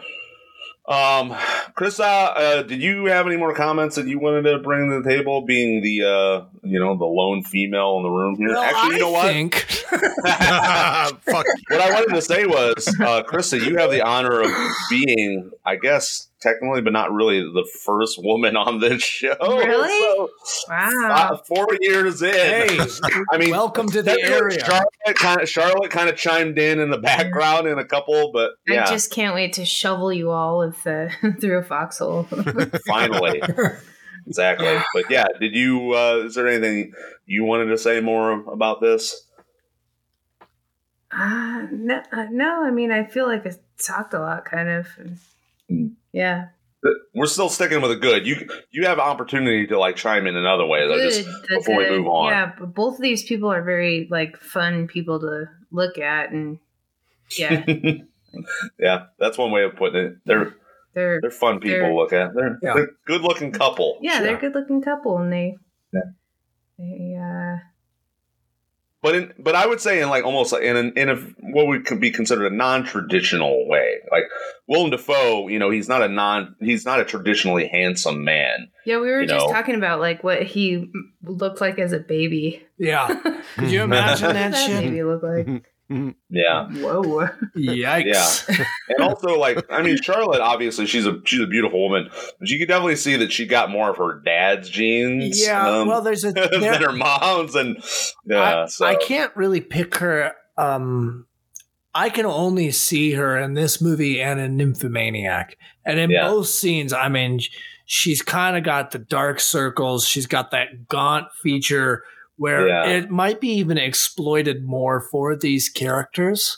I don't really Right. know because I can't reference her from other movies. She's like Yeah, there's- she's like a musical artist. I'm pretty sure. Oh, I didn't Yeah. know that. Yeah. Oh yeah. yeah. Oh She wait, no, I did know that. I, I remember years back hearing Yeah. some. Yeah, I, I, I know some people too, that are like pretty intense fans of hers. or Hmm. Yeah. She does have a devoted following. Um she looks a lot to me like Patti Smith. Oh yeah, Oh, yeah, yeah. totally. Very, very much looks Yeah. like Patti Smith to me. Babes. So. Um, okay, so let's move on then. Uh, what bads do we have? What are bads? What besides be, feeling bad Wow. Well, makes us feel bad. I want to jump in here because, right. I mean, many of the goods are bads, but Yeah. Yeah. but they're goods in favor of the characters and pushing the story along. But I do have a bad that just pisses me off. And I only Okay. have one. So I want to just roll it off the top here. And that help me if there's more exposition to be drawn from this because there might be like an allegory that I'm missing. But his attire for being out in the woods. She comes out, she's got a parka, she's got a bag, she's got her shit. She's got a fucking rack, of a rucksack and like a pea coat on. She's got that rain jacket. You know, a fucking city slicking pea coat. Like, I know this doesn't take place in the Northwest, but it's supposed to. And me mm-hmm. being from there, these people supposedly live here. They ought to know that expect any weather. I mean, I'd go out with a jacket any day of the year, summer or not be damned. You know, you never know what's going to happen. Comes out in a fucking button up, you know, polo or something and a, a pea coat. Fuck you. well, see, here's the thing, my man. To die. That's exactly how I dress for these conditions. I don't give a fuck. I wear a hoodie fucking all the time. You rarely am I wearing anything like thicker than that out in the winter. I just you know, I just got to the point where I'm like the weather don't bother me that much. Yeah, well, It's got to be pretty frosty for me to put on thicker layers or, or put on like some sort of rain fine, attire. fine. And you live there now. Fine. Yeah. But And I'm from Indiana where there's way more inclement weather. so- However, I do not think this movie is trying to suggest larger points. It just pisses me off. I mean, I- it's fitting for his character. Yeah, I It's was. fitting uh, for I, his I, character. I actually, I had never considered this at all, and at all, and immediately I was like, "Oh God, that totally ties in with the mm-hmm. movie where, where she's like practical and knows what to do with nature, and he's this, you know, He's like, whatever, I can just con- proper. control it. Yeah, exactly, exactly. He he just like thinks, oh, I'm this human business guy. Yeah. I mean, I you got fucking this. idiot that I wears a this. fucking coat like Yeah. that. Like, what is this moron thinking? I can negotiate the weather. I can talk Yeah. it down. Sure. Yeah. I can negotiate. the Yeah, weather. he wants to control it. Yeah, All right, it's, so- it's gonna bow to his will. I just want to get that out because maybe more bads will come up as you, as we talk here, but that was really it. As yeah, far I as got bads. nothing. Honestly, like I said earlier, the only thing that I had was also on my Sorry. good list, and it's the ambiguity of the film because I just I want some fucking answers. yeah. I just want to know, man. Spell it out for me. yeah, Yeah. I was gonna say I don't really have any bad. Honestly, like I was just, you know, I was telling like off mic that I took a very limited amount of notes for this because I felt like this is one of those movies that I kind of really had to be present for in a lot of ways, just to because I hadn't watched it in so long. I knew it was one of those movies that had like this robust ecosystem of symbolism and themes that all kind of had to be, uh, you know, interfaced with. So I I didn't really put it in. I got it. This is a bad Okay. to me, and it's not anything in the movie. It's you know the ethereal that surrounds the movie. It comes back to what you said about this being like highbrowed. The fact mm. that it comes with a fucking book to further elaborate on the topics, and if you don't have the book, you don't have the DVD, you aren't in the club, and you just left to fend for yourself in the internet. I mean, yeah, but that's that's Criterion collections in general. that. yeah. I, Criterion gonna I got my Solaris. yeah, I got, I got here that same one right Right. there. book. Well, and when we rented it, when we watched this on our second date or whatever from Movie Madness in Portland, Yeah, we had that. They had that. I think. it had the book But- with it. You know, By and the I'm way, uh, self-sponsor. I work at Severin Films. We just put out this uh, Dellamorte Dellamore 4K. It comes with uh, quite a sizable book here. I don't know. It's a 48, 50 some pages. jeez. Wait a minute. Not a highbrow movie at all. See, I was gonna say I I wish I knew this going into this. I didn't know you worked for. yeah, I, sh- I should have said that right off the bat. I apologize for it. No, no, no. That's amazing. Um, and also the fact that you're repping that movie because that is another one we'll have to bring you back on for because it is on the list. We Oh, gotta yeah, talk I'd about love to. Cemetery Yeah, Man, I'd love to. aka Cemetery Man. Yeah. Yeah, it's a, it's That's, a yeah. But yeah, that's a I'm- real humdinger of a zombie movie right Oh, yeah. there. Oh, so yeah. again, uh, as much as it is good, because I, you know, I, lo- I'm kidding when I say that it's a bad.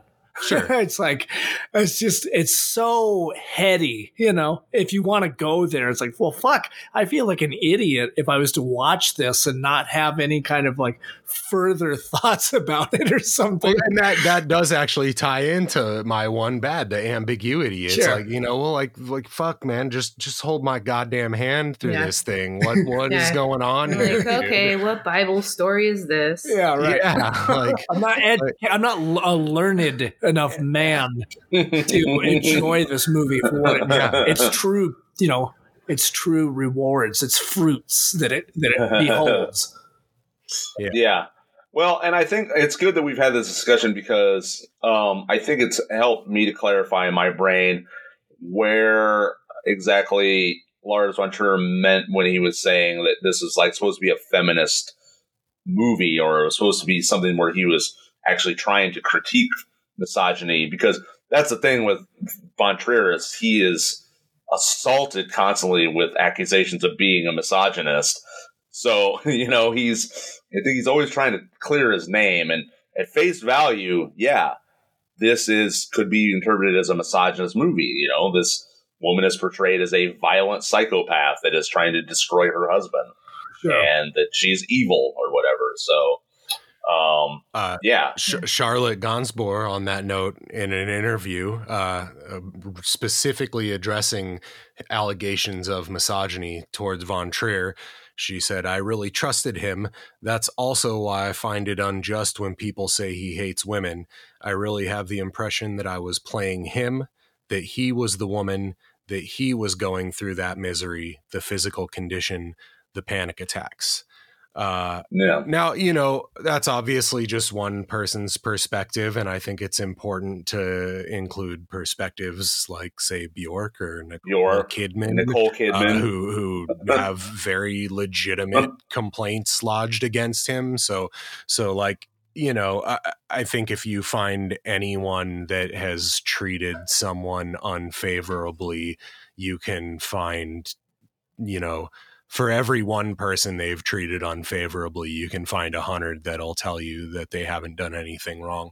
Well, Yeah. and you know, Yeah. I mean, I think this is a case of you have to separate the artist from the art to some degree because I don't I don't uh, come to that conclusion that this is just like a misogynistic film at all. And I feel like, and I'm pretty open minded and, and, and everything.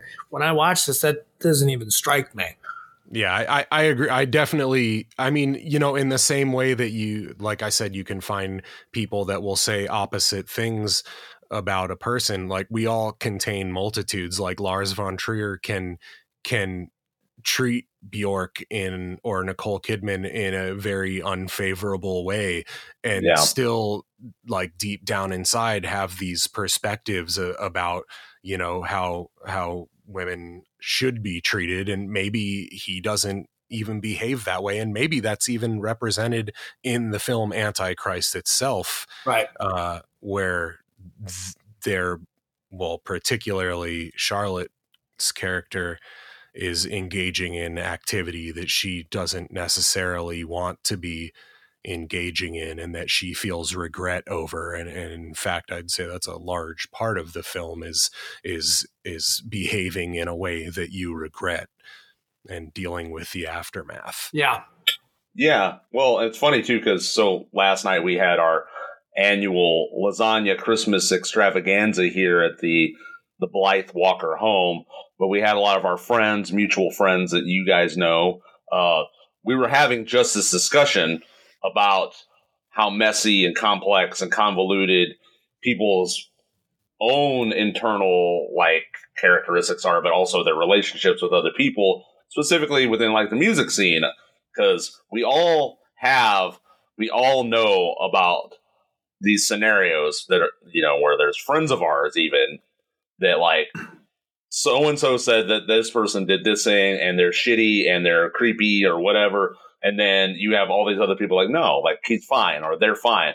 I have no issue with them. And it's just like being in like a very social sort of like network like we are as musicians you know we're constantly having to navigate that especially nowadays. Yeah. Where we have to like where do we you know where do we stand up for people? Where do we draw the line? Where do we just say i'm neutral.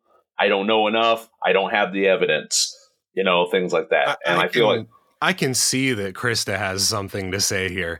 I, have I've seen it through this whole discussion, and I would love to hear her perspective on anything we've been talking about for the past five minutes here. Sure. Oh, um, yeah, I don't know about all that. all right, well, I, you look I, I was, contemplative. I, was like thinking about this one really um questionable like interview that I saw Lars von Trier uh, do with like I think it was Kirsten Dunst. It was like a, a me- melancholia interview or something, and he's like saying something about how like you know Nazis really had it all figured out or something. Like he's just saying something like super uh, questionable.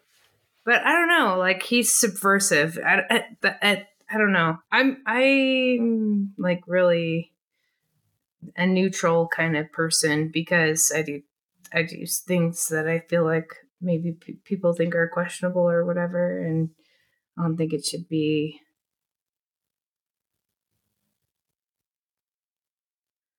Um. yeah. I yeah, mean, I, I mean, I don't know. Well, I, here's what I have to say with the whole thing with Lars von Trier too is his interactions with Nicole Kidman and Bjork also were done when he was a younger man. So, you know, that's the thing with these sort of questions that we have about our interactions with people.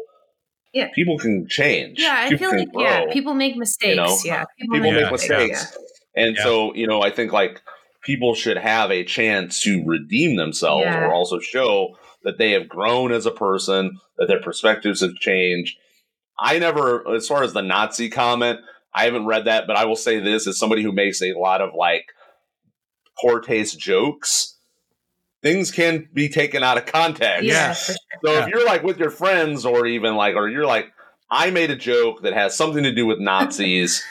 yeah. I'm clearly not a Nazi. Yeah. I'm making a, a, a black humor related joke. Somebody else could be like, that guy, he must be a Nazi Yeah. or he's you know he, you know because it can be completely taken out of That is context. basically what what happened. And Chris, I'm sorry, I didn't mean to put you on the spot No, there like it's that. Uh, like, oh, but people there- make mistakes. yeah, there, there is there, that is exactly what happened. I'm trying to like find the, the quote. Like he, it was uh, it was mel- melancholia, and I think it was yeah, it was at Cannes or is it Cannes? I don't know. Yeah. Con. Con, Con. All right, it was a Cunt.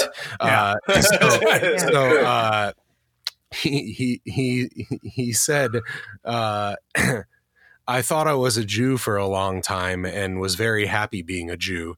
Then it turned out I was not a Jew. I found out that I was really a Nazi, which also gave me some pleasure." Oh, yeah, I so- just I just remember like watching the video and and seeing like Kirsten Dunst react to it, Trying like, to stop him, like, like, dude, shut up. like, shut up, man. Nobody I- thinks this is funny but you, dude. Right. Like yeah. Yeah. with this podcast, you know, me and Adam weekly are it's like we're asking to get canceled for something. You know, Well, I mean, I just read that and everybody kind of laughed. So, Right. so I think that says something, you know, like Sure. where the where the type of people that joke was was for. Now, I myself would I have made that joke? I, probably not. You know, Yeah, I'd say sure. just how about no? I wouldn't. Uh, but I I have a lot of friends who would make jokes like that, and you know, uh, maybe sometimes I'm like, I wish you wouldn't make that joke. Uh, Sure. Maybe once in a while, I think it's funny. Uh, you know, it just depends on the severity and the context. And this guy just decided to say it to a fucking crowd of people. Wow. right and that's the thing when you, you know you're a person that your your life is constantly being scrutinized you're a highly conspicuous public figure artist whatever like that's the thing like there's there's so much that you have to like be conscious about as like you know well if i say this one thing is it you know and sometimes it's even like you'll say something that you think is perfectly safe but somebody i mean you've read the comments on social media Yeah, or yeah.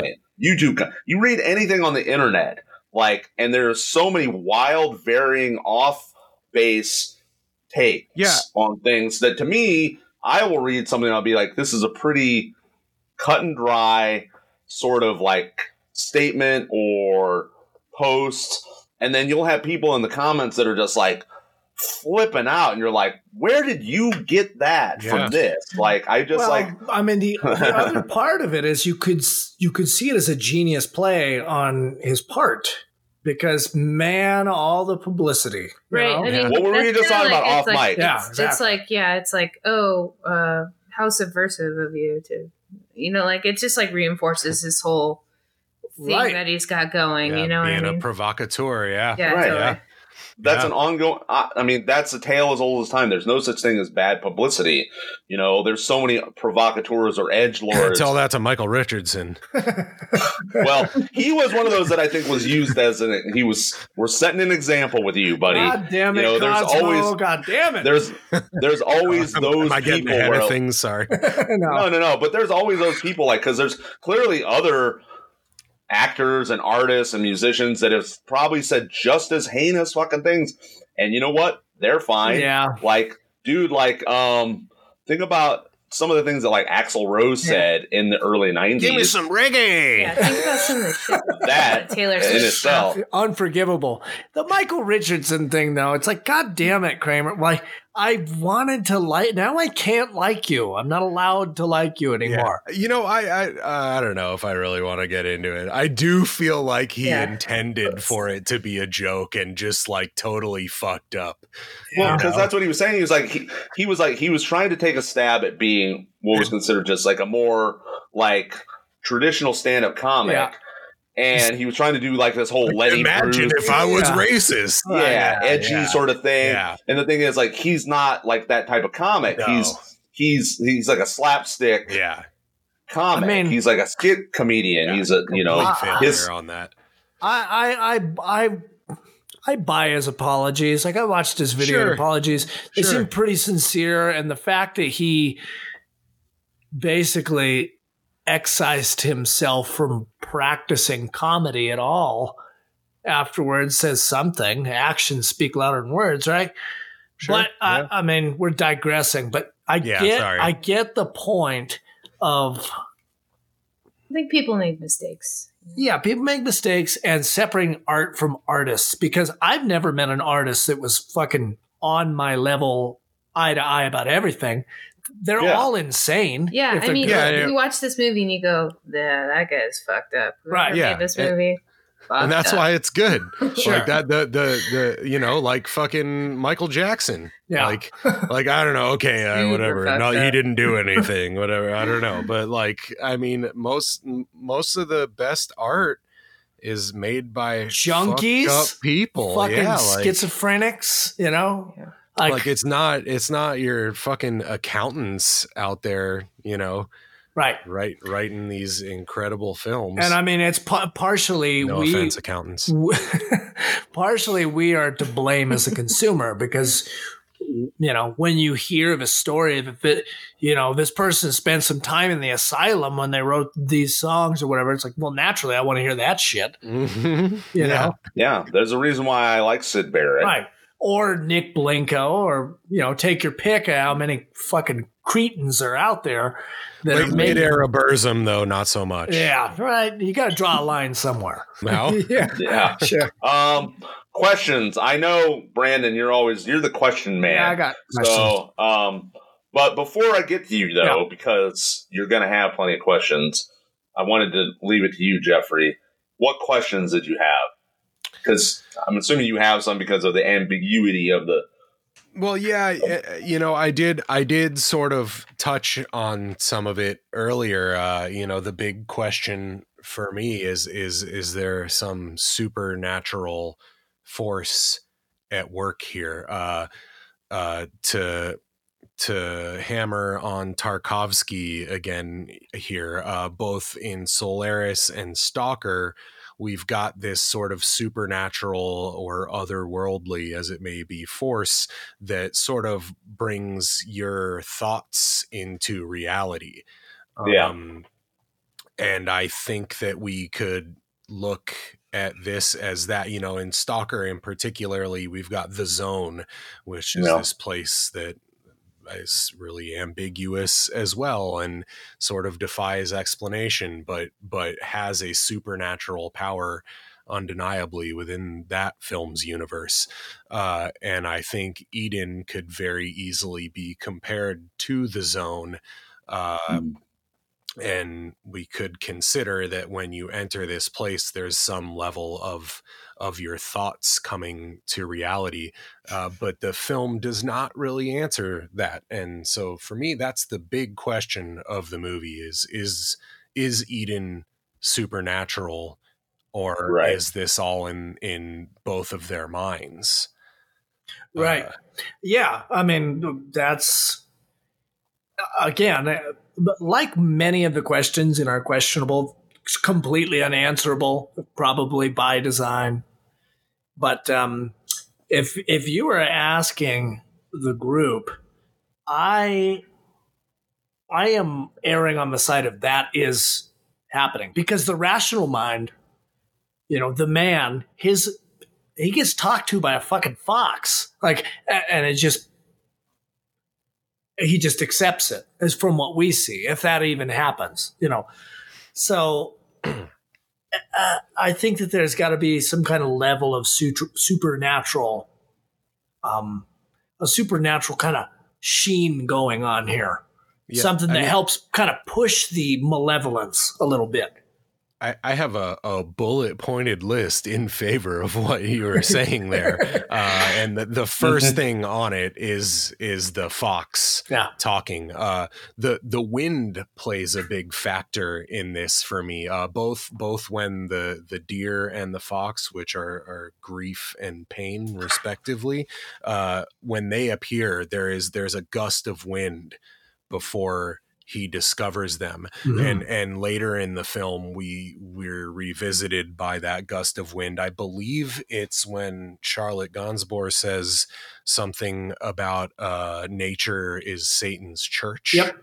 and there's Yeah. a gust of wind in through the window and, and i think she says see uh so there there there's this gust of wind that recurs throughout the film that to me sort of indicates the presence of something supernatural uh there's a, a moment when he goes into the attic and discovers all of her writings and he picks up the gynocide book Yeah. uh, and and it cuts to the trees outside and, and multiple limbs on this tree break and fall uh, uh, there's uh, the crow in the foxhole at the end uh, who won't shut up and won't die no matter what he does. He's clear. Any normal animal would have died the first time he assaulted this animal, and it it does not. Right. Uh, there is the discussion of of hail that happens at one point in the film. Uh, I've got it pulled up here. I think exactly what is said. Yeah, it's uh, uh, at one point she whispers in his ear about her studies while they're having sex. She says the sisters from Ratisbon could start a hailstorm, Mhm. which a, a direct quotation from the Malleus Maleficarum, also known as the witch's hammer. Uh, Mhm. and and there's a moment where she just screams this pure rage and agony and it begins hailing right after that and if there's any questions left after he kills her he carries her out and puts her on a pile of wood and burns her Sure. like a witch Like a Uh, pyre, a state. yeah. So, you know, I don't think that last point, honestly, is as clear as the other points I've mentioned, but in conjunction with everything else, I think the, the movie is clearly pointing you towards a certain thing there. Which which story? I'm I'm Yeah. I'm sold. I mean, I'm convinced Yeah. that that is kind of a a, a strong element within it. Yeah. Um, but, you know, uh, clearly pointing in a direction is not the same thing as definitively answering a question. so it's still left open, I think. Uh, all right, very good. Um, Adam. I'm gonna leave it up to you, man. I know you got plenty of questions. right, so uh, Adam knows me to be very pedantic, specific with just like plot problems, little things. Some of these, are I would say pedantic to a fault Yeah. I, have listened. I know. yeah, but but uh, that aside, some of these are actual, you know, questions to posit. So my, I usually put them in chronological as I'm watching the movie. So, did the child Nick, did he slip or did he jump? That's a that's a good question. That's a question that I asked. The Yeah. first the first thing that I he thought. suicidal? Well, I mean, because think about it like this. I'm so fucking sick of life, man. Dude, well, they're fucking. He has intended getting out of the bed in in a way that it's like he has intention in his mind already. You know, jumps out of Yeah, bed. that- He's watching his parents bone, which And they are ignoring him. They seem to have turned the baby monitor Well, off. Yeah. Yes, he's shaved. Yeah. right. Yeah. And he's watching them fucking bone, and he turns around, and his face to me is like, fuck this. Pushes that chair to the window, out he goes. Now, he doesn't fall face first like he'd tripped. You know, he doesn't fall. When you see him falling out the window, his head's kind of tipping back. His whole body is. The posture he is like launched maybe he slipped Yeah. but it's hard to say that he didn't just hop out. I mean, he's got his feet are on backwards. You know, I mean, his if his fucking mom did this shit to him, mm. maybe in his one year old mind, he went, "I want to see what else what else is out there out that window." Yeah. So Yeah. This shit sucks. yeah, this shit sucks. I mean, just boning in front of me. What the fuck? So that's my question, and it leads into my next question. Who has this kind of fucking knockdown, drag out sex? Like you see it in movies. This passionate smash against the wall, breaking shit. I have never once in my life come to this possibility of this like ravenous, hostile lovemaking. Um, I don't know. Can, Maybe it can exists. I, out can. I throw another quote from Von Trier in here? Oh, sh- please do. the reason why these people he's talking about uh, violence uh, and and then he just begins talking about people who hurt themselves the reason why these people cut themselves i wonder if he's referring to himself by the way is because and maybe the same reason for her asking him to hit her Hmm. is that that's a controllable pain and it distracts you from the uncontrollable greater pain Okay, words of wisdom, but why smash the fucking toothbrush? Go knock the water. I mean, that's just shit you're gonna have to clean up later. You know what I mean? blood on the toilet from Yeah. her forehead God damn. So Um, if you have if you have tragedy in your life, it just makes you a masochist. Is that the that's that's what von trier says yeah, I don't know. You know, I have, I have wondered that for a long time. Does this fucking knock around passion exist? It's never existed in my, you know, life. Uh, over twenty years of you know fucking. a little a little light choking Yeah. perhaps Sure. you know. Well, maybe you just need I- Daddy Willem's so long sundown. well, I mean, I, I will. I will retort that yes, I think it does exist. yeah yeah And I think the thing is, Von Trier was also exploring themes of like um, BDSM, BDSM, sure. sta- sadomasochism with this That's just sort of thing. I guess what I'm getting at is, I know I think mo- more more than this scene in this movie, I think more of like 80s, 90s fucking buddy Sure. cop dramas where the you know the somebody gets together, hooks up with someone else, smashing into the shit, fucking Sure. against the walls, whatever. And Whereas it's like a BDSM, it's, like that is part of the that's the kink. That's part of it. That is planned. It's going to happen. This seems like it's like it was so fiery that it just you know the uh, artwork on the walls be damned. You know whatever the holes in the walls. It's just what it is. I don't fucking know. yeah. I mean, obviously, I think that was you know it's theatrically played up a little bit more. You know, for for you know certain like visceral reasons, visceral responses. Again, it's like this movie is trying to really like dig into like the trinity of like taboo bugaboos, sex, violence, and death. Yeah.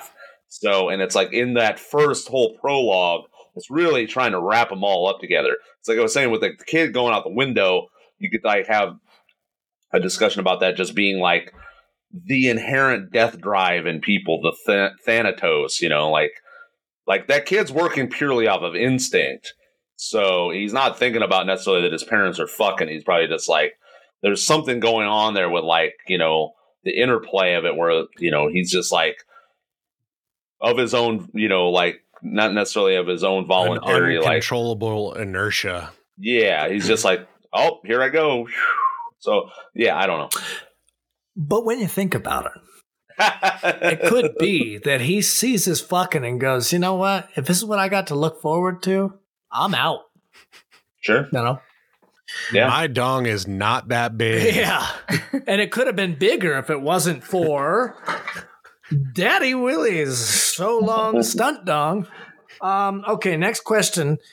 Uh, he doesn't say I love you back. When, you know, she's having this moment of I, I don't know if he's to be seen as like clarity or false clarity when they're in Eden. She comes out and like, I slept really well and all this, and I love you, and I'm sorry for what I'm doing.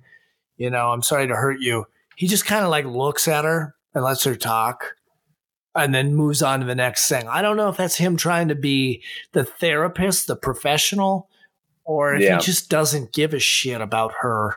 She, she even tells him he doesn't love her because he won't hit her Yeah, that's right. Maybe I don't love you then. Right. yeah yeah exactly But yeah. I did notice that. I mean, if he is truly trying to heal her and help her uh, attitude about things, when she says very earnestly and genuinely, "I I love you," he just that's it. no, no, no. You know, reciprocal love coming back. He just kind of listens to her talk moves on. Ouch. Mhm. Ouch. Um. okay, what what the fuck is going on with his handwriting? You know, you're looking through his journal. That's a self implosion right there. Handwriting implosion. yeah, you're looking through his journal, and I mean, it goes from like you know, chicken scratch fast, you know, notes to now I'm writing double double the spaces. Now I'm just writing with my right hand, you know, kind of thing.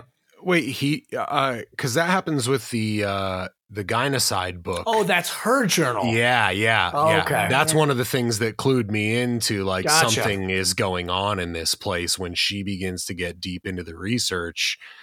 Yeah. It it fucks her up. Sure. yeah. Oh, good. And she's like like possessed Yeah. by Yeah. this ancient power. I'm glad we That's talked about that. handwriting. Question answered. Yeah, yeah, yeah, the power of terrible handwriting. the power of 15th century uneducated handwriting. oh god. Okay. Um so this one this one bothers me on a pedantic level. He They all are on a pedantic all right, level. all right. So this more than others. He gets his fucking dick smashed in with a burl of a log, right? Burl Yeah. of wood.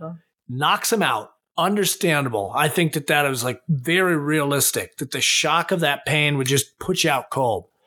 What I can't quite buy and I question is when a fucking hand drill goes into your leg, that secondary shock wouldn't revive him like a smelling Yeah. salt. I- You know? yeah. Yeah, I, I actually am embarrassed now that I didn't have that as a point because I think that every time I watch the movie.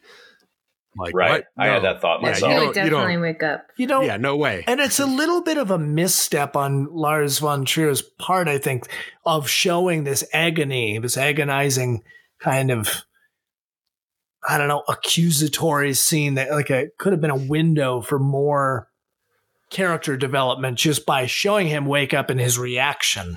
Um, but I- it is a question. Uh, it is a question more than anything. Like seriously, would But that do- bring you back around? I, I do think you've made a good point with I think if Lars von Trier were sitting here, he would probably have something to say about how out of it he was Yeah. during the filmmaking and how that he does probably wish he would have been more present of mind because I, I feel like he would probably even if he wouldn't actually overtly agree i bet you he sees that when he watches the movie too like ah i wish i would have been a little more aware of what was going on there Sure. i was just so fucked up with anxiety and depression that i couldn't you know that's one of those moments where it's it's probably willem and charlotte Well, carrying this well charlotte Or do you think entirely he, he could this- be like, does the drill really go into his leg? yeah so Like, or is that weight metaphorical? Yeah, it's funny because what like, does it mean is that- the weight a witch yeah right uh, is uh That's the, that's the indicator is that he doesn't wake up. that kind of like woodshed scene. I don't know, it maybe five or ten minutes long, but I have three questions within that scene. So I mean, maybe uh, it's hard for me to to to buy. It's hard for me to chew and keep down that there is no other possible wrench like tool in that tool shed. I mean, I know that she, you know, it's a it's good that they show her take that pipe wrench, chuck it. Like, okay, can't find it. And he, and it's good to me that he takes the toolbox and he looks in it and he can't find anything. There's no channel lock pliers. There's no fucking tire device, you know, and nothing. There's a sharpening stone out there, but there's no wrench anywhere in the fucking shed. Seriously? Should should have been a montage shot of her just like throwing various implements under Crescent the wrench, cabin. channel locks. Use this. right. Yeah.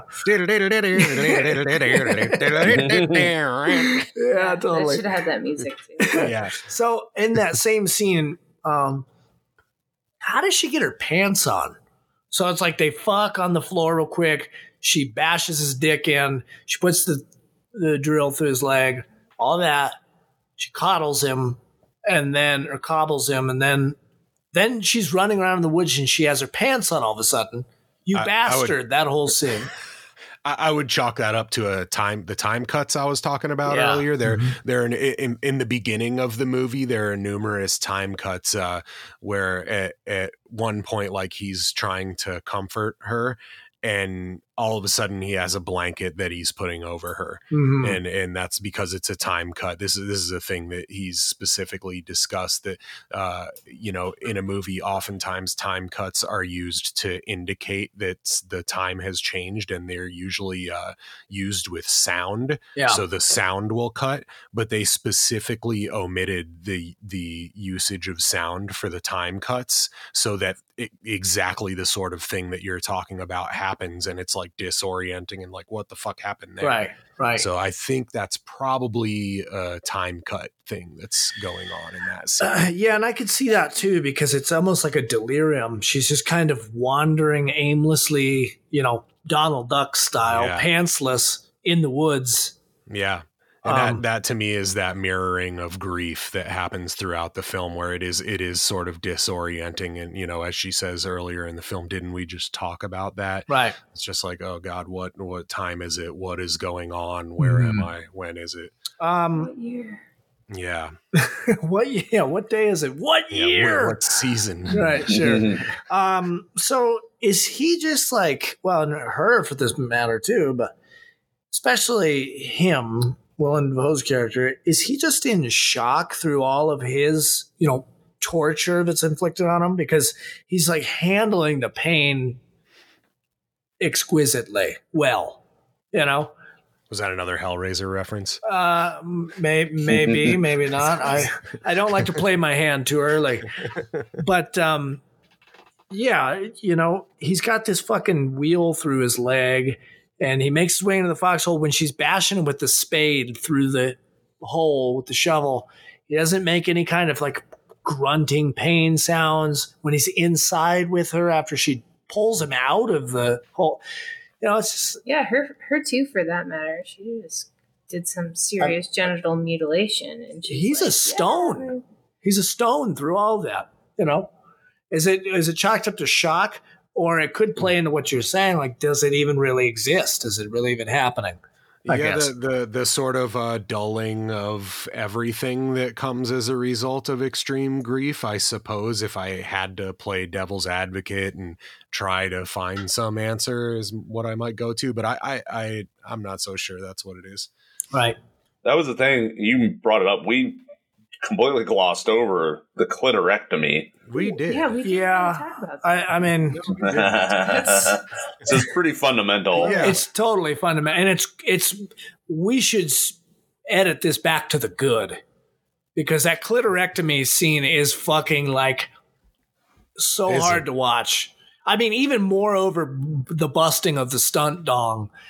You know Well, yeah, because you don't you don't see that dong when that happens. Yeah, and you know, like as a guy, you're like, oh fuck, that would hurt, and then jerking off with the fucking blood and everything. But that clitorectomy, it's like her, the pretensile, um, the uh, just her, like cautionary kind of, okay, I'm gonna do this.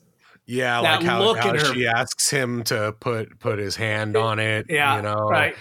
All that stuff. It's that leads up to horrifying. it. It's Yeah, fucking very horrifying. disturbing.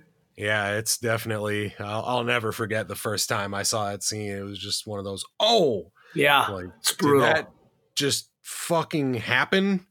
What? yeah, yeah, I mean Uh, that's the, I think that's the part of the movie that's like I don't think I'm gonna watch that movie again. Yeah, yeah. kind of I like think- or just like oh yeah, that's that one movie with the clitorectomy.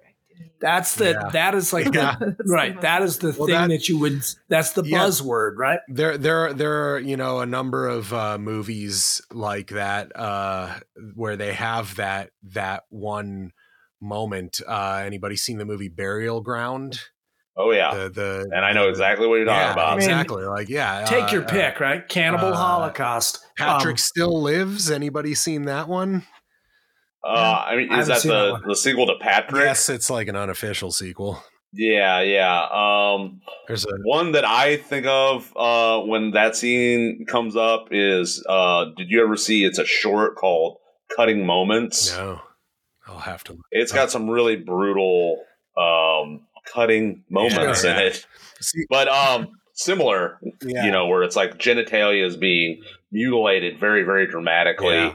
Yeah. up Okay, so yeah, like I mean, other shocking Salo, uh, a Serbian Mm. film, um, Nekromantik. You know, the like you bring that up and like, oh, is that that movie where she cuts her fucking clit? Off? You know, Yeah. that's that Yeah, would you be know, the buzzword for this. I think. For for me, like uh and please allow me to explain myself uh, after I say what I'm going to say. But for me, those are those are the sorts of things that draw me to a movie uh, because it's not. Uh, and this, I don't mean this in like a insulting way. I totally understand anybody being like, "Yeah, fuck that. I don't want to watch that again." Uh, for me, I'm fascinated by how people can pull these sorts of things off Yeah. like how how real that moment looks in that movie is just phenomenal to me uh and you know I, I that's a moment i study in the film not to that sounds kind of perverse you know because you're you're just looking at her pussy basically right before it happens it's a close up on her, her crotch Right. and then there's a cut to a closer up on her crotch and it cuts uh but but obviously we all know in reality that's not her clit that's being cut off but god damn does it look like that is what is really going on in that moment? And to me that time and time again seems to be the kind of shit that I like in in cinema above all else is is when they can trick me into seeing something like that and having that uh not to reuse this word as we've used it a lot but having that visceral reaction Yeah. to something where it's like oh my god did that just happen and it's like well no no it, it didn't but i made you think it did It totally. I mean, it's Adam and I have had this conversation on this show in person many times, and you know as well as all of us, Texas Chainsaw Massacre is about the suggestive, right? yeah About the suggestive. yeah you In- hardly see anything right. In this, you're seeing it, and you're trying to convince yourself it didn't really happen. So, I mean, that's like a yeah hats off, chef's kiss to just setting the scene and the props and everything. So, um, let's see. Oh, okay. So my next question, which I think we've already expounded upon, but was she already fucked prior to Nick's death? You know? Well, that's what we were talking about earlier. yeah, exactly. That's, that they're kind of doing flashbacks or hints that she already had some sort of monkey on her latent- back kind of thing. yeah. which yeah, she had latent um, you know, emotional and mental uh illness Yeah. that was, you know, triggered further by tragedy. Mhm. well a- and the the question remains there like was it was it the tragedy was she like that or was it eden Right. because Yeah. the the only evidence that we get of that is her putting the wrong shoes on the wrong feet and that Right. happens in eden Yeah, that's true. Yeah. Um, okay, so not sure which one of these comes first, but they're, they're both right around the same time. So, what was the purpose of him breaking the floorboard? I know he had that advantage of finding the pipe wrench he threw under the house. Um, and then the, there's the crow that shows up via the broken floorboard. But why does he decide to break a the, floorboard the out? crow is under there making noise So he decides to break it out to let it out. Uh, well, well, uh, yeah. The, I think I think that's one of those things that perhaps shouldn't be answered. Uh, uh, it- there's a uh, dreamy quality to Yeah. a lot of the movie, and I think specifically uh, that's another thing Von Trier talked about is when he's in the foxhole, how the way that crow won't die is like something in a nightmare. Well, You and know, it, think- if you right, and if you think about it, Like it just won't shut up, and somebody's looking for you. Right. and- Right. Like the smashing of the alarm clock, Yeah. like in Yeah. dreams that you have. well, Yeah. and if you think about it, the crow actually led him to something good. It led him to the key to break out of his fucking Right. his you know cuffs, if you will, Right. the wheel on his leg or whatever. But Which is an interesting point because at first it's like, oh, the crow's on her side, Well, yeah, he killed the crow earlier. He tried Yeah, to. and Why it- the fuck it would was, he? It was alerting her to his presence. Right. Uh, and then he turns around and he wants to free it after trying to kill it. You know. yeah. Yeah. Um, okay, final question, and then I'll stop talking about this. Why does the fox have a collar and a bell? Did you notice that? Yeah. Is there? yeah, I I think uh possibly all three of those manifestations are wearing something like that at the end. I didn't Is notice that- the crow that- or okay. the fawn, but okay, may, I- may, maybe that's not well, right, I don't. then. I'm not saying that it's not. yeah, it's I'm just not sure. you hear it jingle when the fox comes in. I go, it's a feral fox, right? Uh, so so actually, uh, man, did I did I I think I screenshot. I like to say. Uh, so so uh, so there's this whole thing that I've learned about the animals in this film. Uh, so you know, there's a moment toward the end where uh, Dafoe's character looks up at the sky and he says, "It's not a real constellation." Hmm. and then we see the constellation. But uh, so the this interviewer asks him, "Where on earth?" I ask, "Did the fox come from?" And uh, Dafoe says, "From my shamanic journeys." All these animals come from a practice I did 10 years ago. It's a Brazilian technique where you enter a trance through this very powerful drum beat. There are no drugs involved, so it is very safe but very powerful and uh, you know he goes on to say uh, when i first went there i met the fox that you see in the film it was biting itself and i was very shocked it was unple- it was unpleasant to watch so i traveled on until i saw a family of silver foxes very disney like all the young ones and the grown-ups running around happy foxes and the guy said, Well, what happened then? And he says, Well, of course, I go up to speak to the man of the family. Weird thing to say. Uh, th- this is where it gets really interesting. Never believe in the first fox you meet, it Ah. said. And so he he goes on to relate that to Hollywood, you know, the first fox you meet. Uh, Sure. But but my what my point is that perhaps uh, when he saw this fox in his shamanic journey, it was wearing a collar with a bell. Is Ah. the answer to that question? I don't think the film answers your question whatsoever. I Right. think you have to look outside of it to potentially hope for an answer. Do, do yeah, you think it's, that? it's it's a sim, it's a symbolism. Yeah.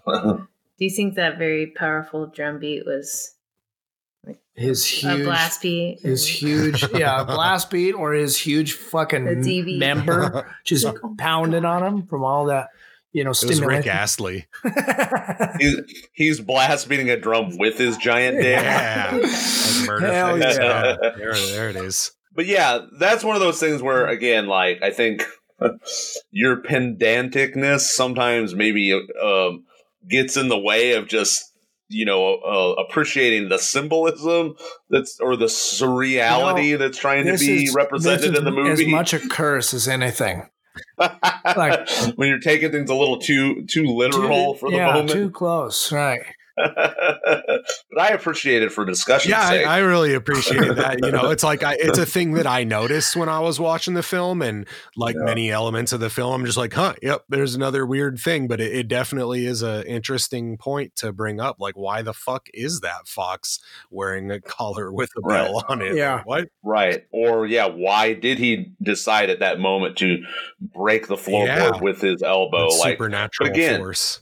Yeah, I think it's it's, it's attributable to the the dreamlike quality of movies like this, where it's you know it's there's a subconscious interpretation that could be you know attributed to it, whatever. Um, yeah. So all good good things to think about. Sure. Well, that's you know, I've kind of unpacked it uh, for me as far as the questions. All right. Anything else then? No, let's move on. Yeah.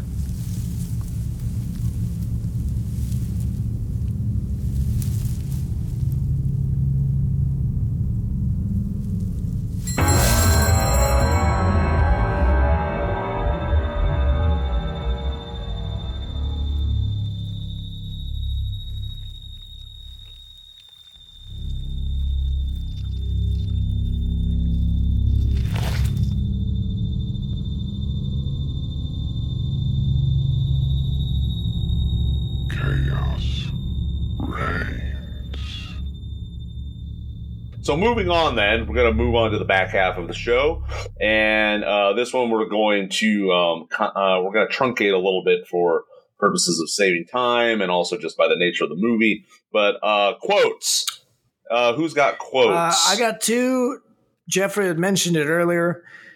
Nature is Satan's church. I thought that was real apt, very good um, kind of synopsis of everything that's happening. The other one that I loved was the play on. He, he says, "Do you want to kill me?" And she says, "Not yet." yeah, Brutal. yeah, those are good. Uh, Jeffery, Uh, yeah, I, I, I think I, I may have like gone over, uh, everything in in the episode. Honestly, uh, you know, I I didn't uh didn't pick out any quotes that haven't been touched on already. Uh, I I do think that the nature in Satan's church is definitely one of the high points Yeah. of the movie for Yeah. me. Uh, yeah, I, I, I unfortunately don't have anything to add beyond what has already been gone over. that's fair. That's fine. Um, so yeah, I mean, I just uh, reiterate what what you said with those as well. Um, body count, like I said, it's only one. We just lose And she. that- Wait, no, two. Two, Nick. Maybe. Yeah, Sorry. definitely Dude. too. But who who gives Well- a shit about him, right? Yeah.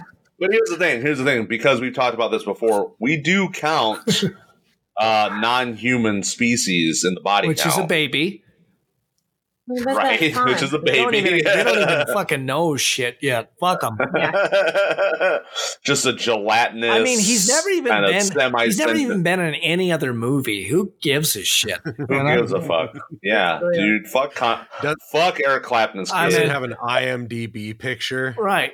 Uh, it would only make more sense if he was also a girl baby, because who gives a shit? You know. right. Smash them with a Oh, rock. God. You don't need Get them. out- They're Get him superfluous. out of here. Uh, uh, but yeah, so we have some animals that die. Yeah, We've got the fawn. The fawn's dead, and the mother, right? sure. But So there you and go. there's the crow that we see him get killed, but then he's not dead. So do you count that? He that? comes back, And, And there's the uh, baby the eagle or hawk, whatever the fuck right? it is, It gets eaten by ants. Ooh, and yeah. then eaten by presumably one of its parents that swoops Yeah. down. And then there's my heart on that dies when she cuts her fucking shit off, man. She was hot. the most, the most important death.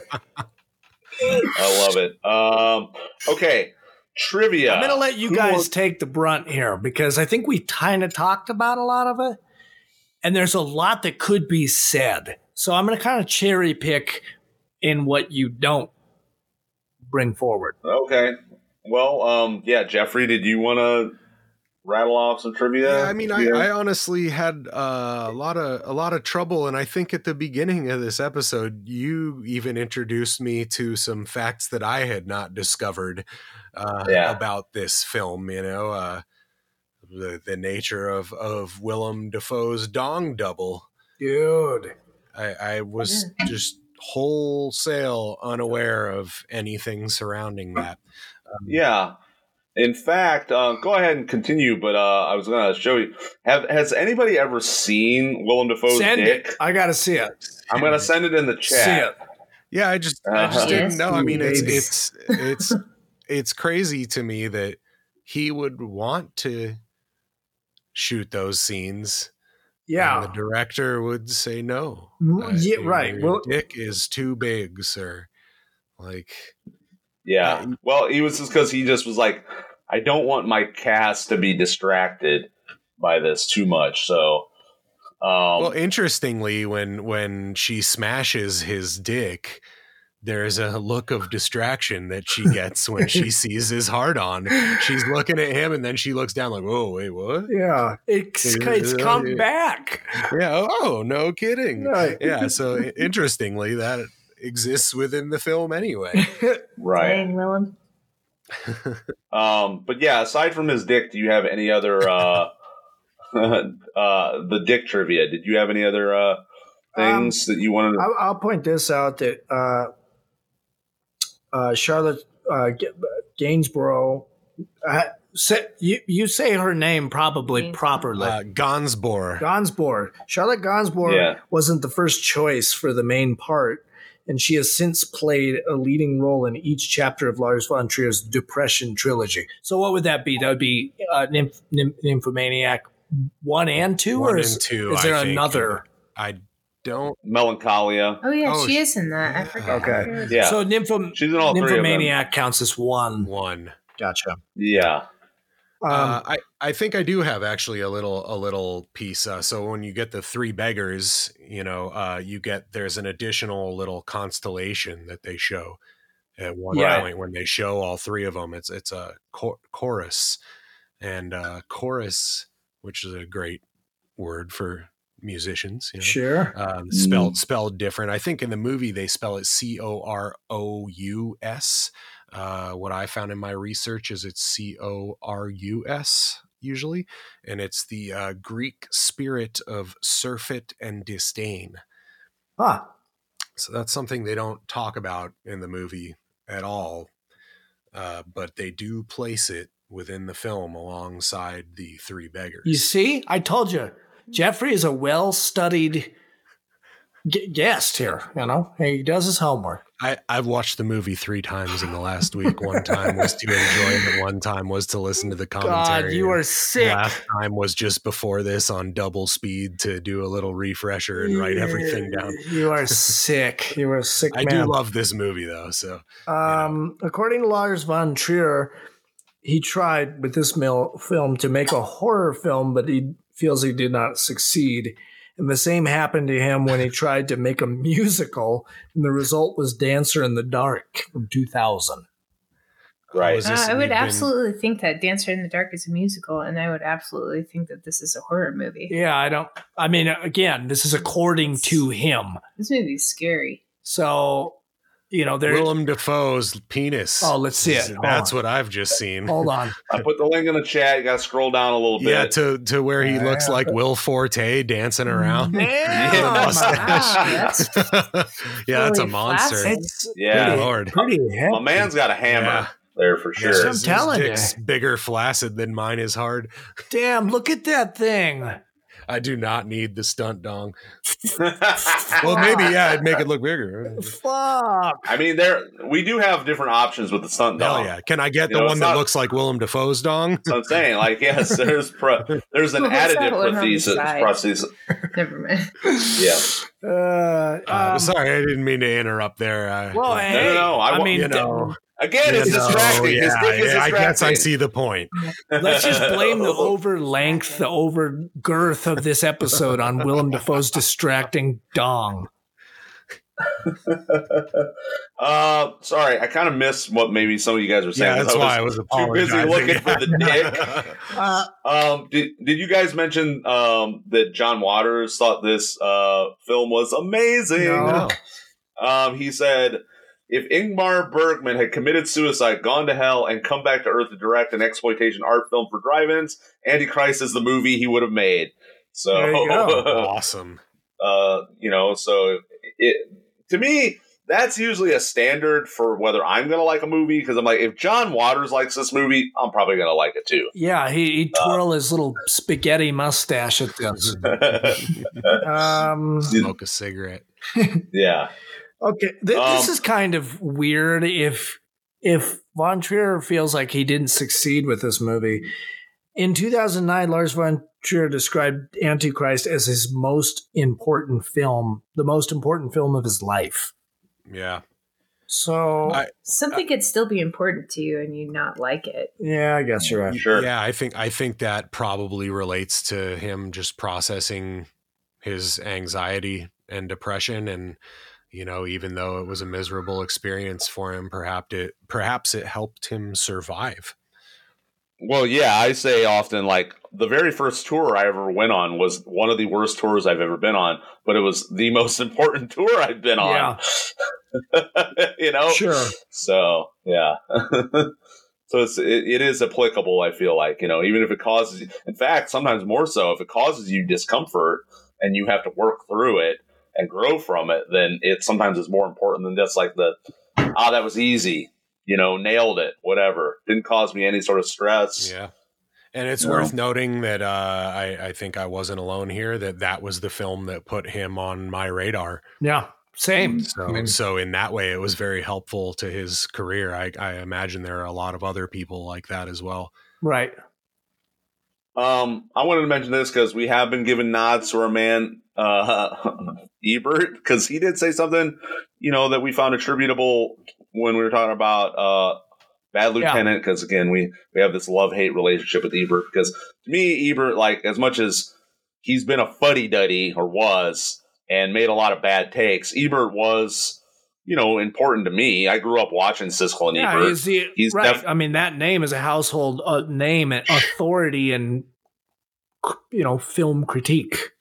So yeah, you know, he's definitely yeah, he's definitely um, made some very important assessments on movies that I think are worthy of it. But you know, this is like what we were talking about earlier with this being kind of this alternate theology thing. That's what Roger Ebert said. He says um, Von Trier's version of these passages in Genesis, where man is cast from Eden and Satan assumes a role in the world.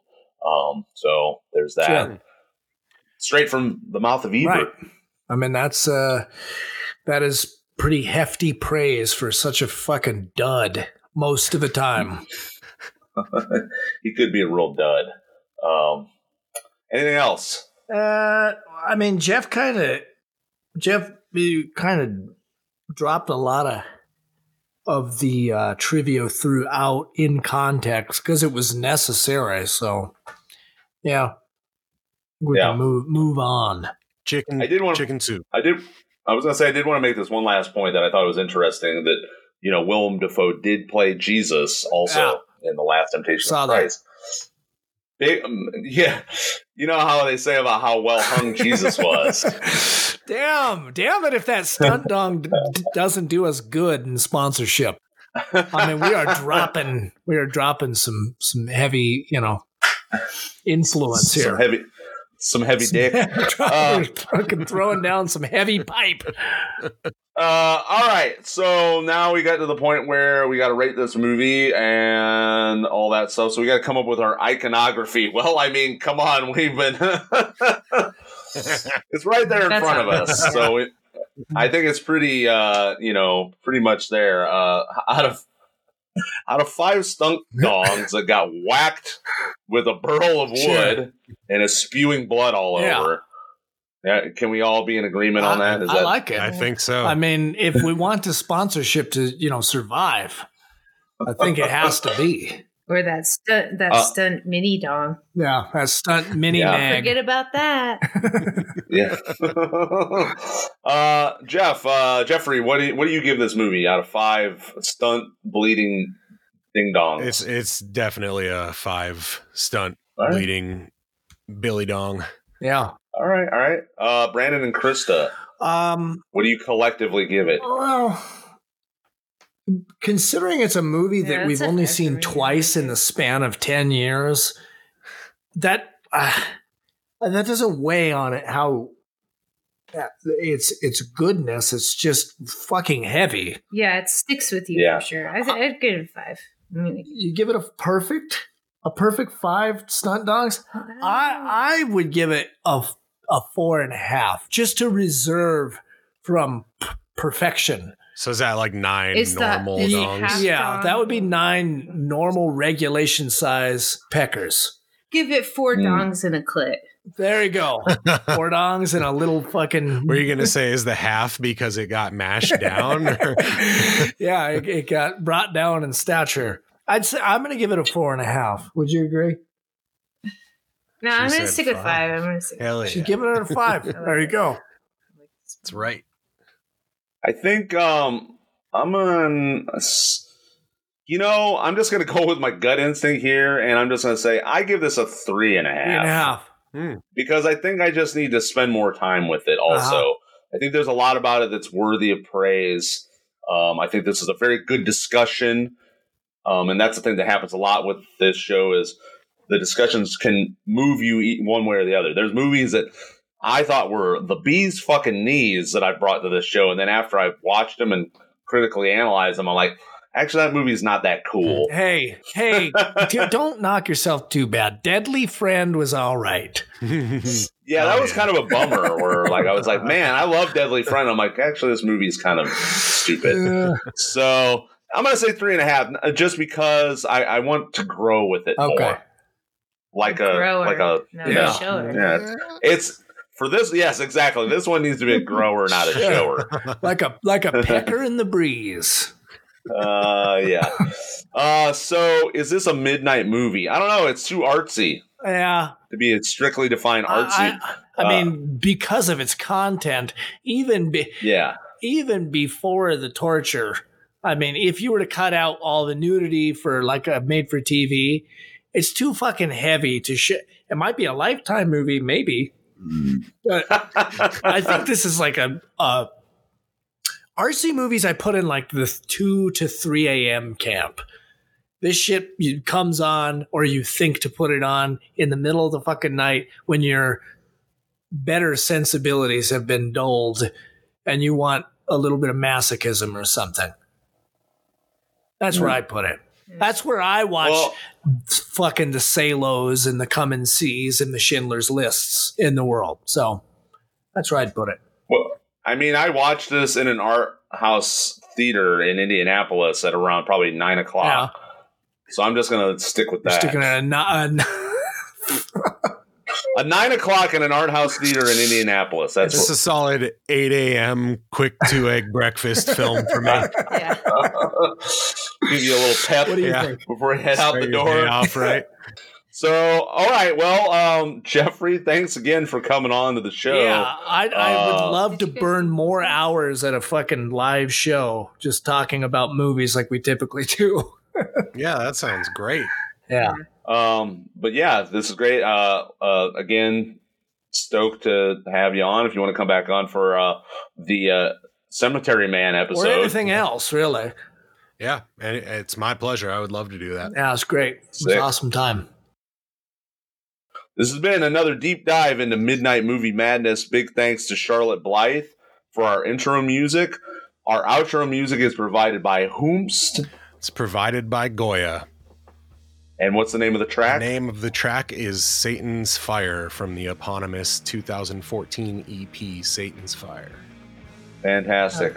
Uh, if you want to email us, you can email us at midnightflixpod at gmail.com. We're on the socials at midnightflix.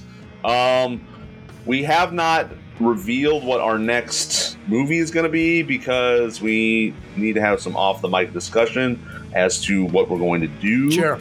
Uh, so it's a surprise. Surprise! It's castration. Yeah. Yeah, it's a surprise. like, you know, getting. dong.